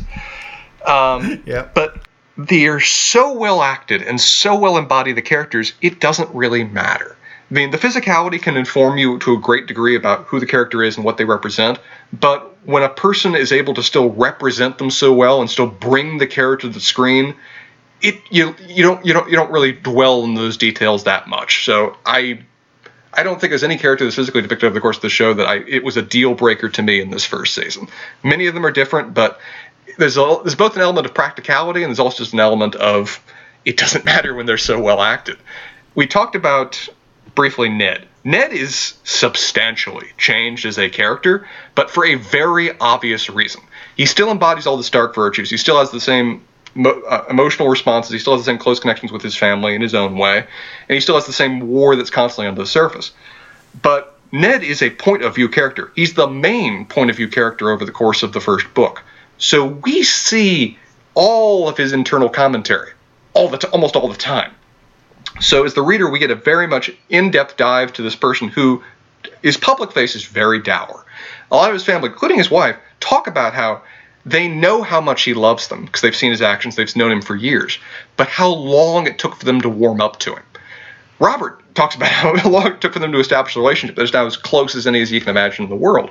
But Ned is so internally wrapped up, is so dour, is so generally quiet. I, mean, I think I think in one story when other characters talk about it, they even refer to him as the quiet wolf. It's just his nickname identifier. They couldn't really do that with this show because we don't get the internal commentary to see the more well-rounded aspect of his character that we would if we've been around him for years know naturally. So they made him a little bit more carefree, a little bit more open, more willing to share a joke, more willing to emotionally bond, obviously, just so that we, as the audience who can't see inside his head all the time, can understand who the true man is, that otherwise just has so many layers that he puts up to shield himself from that kind of level of emotional connection to the world. So I fully understand, I fully embrace their change just due to the nature of the medium. Is that there are very few movies, movies or shows that can work with you getting a constant running commentary of what's going on in a character's head. So I understand why they did that. I agree with um, the change in the framing of his position. Would that be uh, your perspective, Lee? Do you have a different one on how they've differently portrayed Eddard Stark in the course of this series? you have like three PhDs in Eddard Stark. Uh, so no, Spencer, I think you're spot on, and I give you a lot of shit for your love of Eddard and how you you bring him up, but you're actually right. Like, just you know, I'll admit it this once because he, he's a um, he's one of the the only truly good people we see in the series, and his uh, his impact is felt uh, through the books, at least till where we've gotten now, and certainly through the show. I mean, even in the last episode of season seven, they were quoting him, right? right. So he, his his presence is still there. He's a great character, uh, and I agree with you about the differences between the book and the show. I don't necessarily mind the changes. Yeah. I do think that a lot of the I will point out though, I do I think that a lot of the audience. Um, of the book, when the show was announced and the initial casting news came out, were really, really reluctant uh, to uh, support casting Sean Bean simply because he had been in Lord of the Rings. Yeah. But I think it took one episode for me anyway to be like, okay, nope, he's Ned Stark. Yeah, it took no time at all. I mean, some of the, the first scene of when, I mean, I think the scene that really just fully effectively conceptualized him was the scene of the execution of just him quietly mm-hmm. reciting the the the, uh, the uh, sentence, him performing his duty, and then him turning to Bran, and telling him what he wanted him to get out of this. In that moment, Boromir was blown from my mind, and I didn't see him again over the course of ten episodes of this show. Completely agree. All right, uh, production, uh, a little behind the scenes of the production of Game of Thrones. You want to know a quick fact about Sean Bean? I'd love to. He was scared of flying and he's especially scared of flying in a helicopter. So some of the scenes during uh, season one where they are up on high cliffs um, and they're filming, and you may not necessarily see that they're up on a cliff, but they are for whatever reason. He refused to take the helicopter up and would go on half day long hikes to get to the shooting location. Jesus Christ, Sean the insurance they must have on that man to let him do, get, uh, do that. Yeah, but anyway, that's what he did. He never he never flew in the helicopter during the entire production. Did not know that. That's fascinating. Yeah, that's what I'm here for. uh, la- last little tidbit from me um, is, and this is one another scene that was kind of substantially changed, and I would just be curious to see your your interpretation about which one was more successful or not. It just embodies uh, how much even very off bit characters who have no purpose but to die George R. R. Martin spends a lot of time both developing them in the scene and then spending pages upon pages setting up their background with various family members you meet, various little tidbits you hear about their history. But the opening scene, as we said, is three Night's Watchmen who are going north on a ranging, presumably to, hear, to follow and track various a wildling band, only to find them dead. We see with the two more veteran members that they are very much Northerners, they're very much lower class in their accents and their bearing, and very much experienced Their commander, on the other hand, is everything of the annoying, poofy priss Southern Lord that we see embodied on the screen. This is an interesting depiction in the sense that it is perfectly accurate to what the books depict, but not complete. This man, who the show I don't think ever actually gives him a name. I don't even. I did. I only actually need to look the credits whether they even say who it is. Um, but this man is Waymar Royce. That last name may sound familiar to, to you because Lord Royce is a character on the show. A character in the sense that they've named a character Lord Royce and he's from the same place as the character in the books, but he's still Lord Royce. He is, in the books, fully known as Bronze Yohn Royce. He is one of the Lords of the Vale, one of the most powerful of the Lords of the Vale, and becomes one of the leaders of the Lords Declarant that are opposing Petyr Baelish's essential coup d'etat of um, emerging into a position of power after Lysa takes her flight out of the moon door. Mm. What's it, what's interesting about him is that we often view the North as being entirely separate from the culture of the Southern kingdoms. That the First Men are up there and their culture persists, and everything else down below is just you know Andals and Seven Gods and whatever else. Not true at all.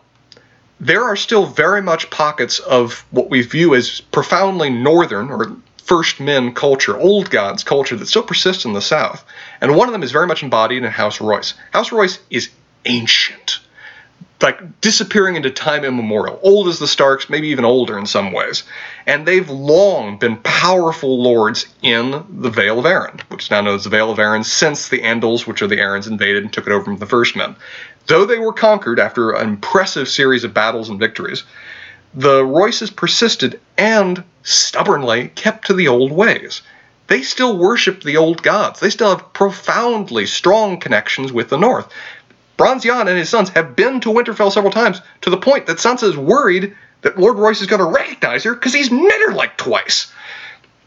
This is also the reason that we normally don't see lords, unless they are northern lords, go join the Watch. The fact we've got a southern lord, again, shows the connections that the Royce family have to the north.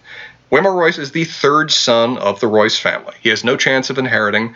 Matter of fact, his second, his, his older brother, Robar, himself goes off on his own to try to make his own claim. Because in this very feudal war, lord, first son basically gets everything, and every other son just tries to make do however best they can. Hence, part of the reason we think that Benjen went off and joined the Night's Watch. So Waymar, given his family's very much loyalty to the old gods, to the point that Bronze Yohn still wears bronze armor with old, old gods and children of the forest runes carved into it, which everyone assumes give them this kind of magical protection. That's how much they are still steeped in the old ways and the old faith. He's gone off and joined the Watch willingly. His father, his father goes with him on this journey stop at Winterfell, defeats both Ned Stark and uh, Rodrik Cassel and Emilia, which is a little off detail, and leads him to the wall, where he, being a lordling, actually having his own gear and kit, is there about six months before he demands to lead his own ranging. And Jeor Mormont, uh, Jorah's father, immediately knows that this is a shit idea. He's been here six months, he has no prior experience, He's probably a pretty skilled fighter, but he has no other experience in actually specifically ranging, which is what he would be doing on this expedition. Can't let him do this. But he's the son of a very powerful noble lord. I don't really have much of a choice in the matter, do I? Because Lord Royce is still a supporter of the wall. He probably still sends funding and other things to help them out. So he can't risk offending him. So he does what he can and assigns him two very experienced rangers to go with him, hoping that they can at least direct things in the appropriate manner. The scene plays out very similar to what we saw from there, of where they come across. I think it, I think I think in the books, rather than a dismembered corpses, it's uh, eight eight bodies where we can't really tell if they're alive or not. They're just kind of frozen, rigid, and not moving. And so that's part of the reason they want to go investigate further, despite both of the Rangers being rightfully freaked out by this. They go and investigate. And as shown, the White Walkers show up. Now, White Walkers are depicted very different physically, whatever else. We can go into that separately. But one of the biggest differences in this scene is what happens to Waymar Royce and how he reacts. Of where in the show he's very promptly killed off. It's very much meant to be a horror scene. It's very much meant to be stark and shocking. It's meant to focus on the emotional reactions of the two survivors and as they try to flee away. Stark. What? You're gonna do that every time I say that. I actually like the word. Um, but whereas in the books, Waymar Royce has been consistently portrayed over this ranging as being a jackass, as being a very privileged lord, but never being wrong, and never being necessarily unfair. He's a dick, but most of his opinions and views are not wrong. They're actually rather correct given what he knows. And here in this moment of when the White Walkers literally come out upon him, and it's not just one, it's like an entire ring of them that start to surround him with a crackling ice sound in full armor, looking like the ethereal beings that they are. As the other two Rangers rightfully freak out and start to run away, with one actually hiding in a tree so we can watch what's about to happen, Waymar Royce pulls his sword yells out to them, Dance with me then, and charges in and starts dueling a friggin' demon. These are creatures of myth and legend as horrific beings of evil. And Waymar Royce pulls his sword and charges into the grap to the fight. With even this ranger up in the tree who thinks to himself, well, actually sees this and says and narrates, he lifted his sword high over his head, defiant. His hands trembled from the weight of it or perhaps from the cold, yet in that moment Will thought, he was no a boy no longer, but a man of the Night's Watch. And he duels this thing with its magical sword, with surrounded by these various other White Walkers that are literally laughing at him in these crackling ice voices. And he puts up a fight until his blade is literally shattered by the magic of it. And they rip him apart. And one of the Rangers then, as these White Walkers seemingly disappear, comes down from the tree and comes down to the corpse to see if you know there's any chance of him still being alive. There isn't, but he feels obliged and duty bound to check. As the corpse then rises up before him, and Waymar Royce, with only one glowing blue eye remaining, chokes the life out of them there before us. As you can see, it's an incredibly differently portrayed scene. and it's in some ways trying to say different things at the same time in terms of what the show is trying to present, what the book is trying to present. You who have seen both, do you have any preferences between the two of them, and how do you feel about what they what they were trying or not trying to do with Waymar Royce in book versus the show? Uh, you know, the, to your point, this was a character that is um, a very small character, but there is some investment in developing them. Of course, I like the book version better. I think that's more nuanced, and I think it tells you more about the White Walkers slash the Whites um, and this character than the show version does. I understand why the show didn't spend a lot of time with it mm-hmm. because if you did, it would be very disjointed. Um, you don't, you don't. I mean, they, even the amount of time they spent on this scene, a lot of casual fans were like, "What the hell was that? Like, why? Yeah. why did you start with that?" So, but if you're asking my personal preference, having read the uh, the books and watched the show, I prefer the the book version of that intro better. And, and, it's no condemnation of the show. As we talked about before, the show is very much built on having a consistent arc. They want a build. They want a direction. They want the audience to be able to follow with the river rather than kind of see the various stones that you're jumping between. And I think, oh my gosh, metaphors. I, I think it work. I think that's a, na- a nature of a of television format is that it everyone expects and kind of wants to get into that flow. And I think in some ways the show with how they did it fits more naturally into what works better in a show format of where it's not meant to offer too much complexity. It's meant to be a cold open which gives you a consistent narrative horrific build to end in silence, and then comes with that massive musical score attached to it. It had various coming backs and forths and various I wouldn't say necessarily tonal inconsistencies, but what don't fit into that kind of clear arc, it would have been hard. I don't think it would have worked as well for the show. So I fully understand what they did and I endorse it. I just kind of still enjoy the nuance and how much the Royce family is important to the books and how much, in many ways, this kind of scene sets the tone of how much they're going to be given short shift over the course of the show. Okay. So the ruling on that is uh, neither one of these were book nerd bitching. Um, so therefore, it does not go to the floor of the Congress. These are administrative rules passed by the agencies uh, without a vote by any elected official. Good work, Spencer. They are now both regulatory requirements. I, I appreciate it. I, I, feel like in many ways this presentation was the equivalent of me reading a phone book for my own filibuster, but you know, I, I felt duty bound to do it. God bless you for doing so. Anything else you want to cover today, Spencer? Uh, just that I'm looking forward to the next episode and talking about you with it. Oh, hey, buddy. The dog is back. let's let's let's end on that note, my friend. Okay, well, this was another podcast from the GOT Got Questions podcast. We're available on the Mangum Talks podcast channel. It's a channel of uh, devoted friends uh, who have a variety of podcasts, one of which is Mangum Reads, led by BJ Spencer, and occasionally, for really no reason, me. Then also Whiskey on the Weekends, which is myself, uh, BJ Spencer, and Levi. It's a lot of fun. We sit around, we drink whiskey, we talk about the things uh, that are on our mind, uh, issues of the day. Uh, if you haven't seen that before, check it out. It's both at the at www.mangumtalks.com, also on iTunes and Stitcher. We also have an NBA pod coming up soon with myself and Levi Baxter, who's also on Whiskey on the Weekend. So check that out. Uh, one thing I should have been saying all along, but I haven't because I'm new to this, is you should rate us on iTunes and uh, Stitcher. That actually helps us uh, show up in people's search results. It moves us up lists. So if you if you listen to us, you like us, please rate us on iTunes and Stitcher. Finally, I'll say uh, follow all things Mangum Talks on Twitter at, Man- at Mangum Talks and Facebook. Uh, we're at facebook.com slash Mangum Talks. Finally, uh, if you want to give us some feedback, uh, you can give us direct feedback at www.mangumtalks.com. In the upper right hand corner, you'll see the button called Contact Us. Click that, give us your thoughts, give us your questions, give us your criticisms. We'll take it all in. Other than that, GOT Got Questions Podcast. We see you next week for season one, episode two, The King's Road.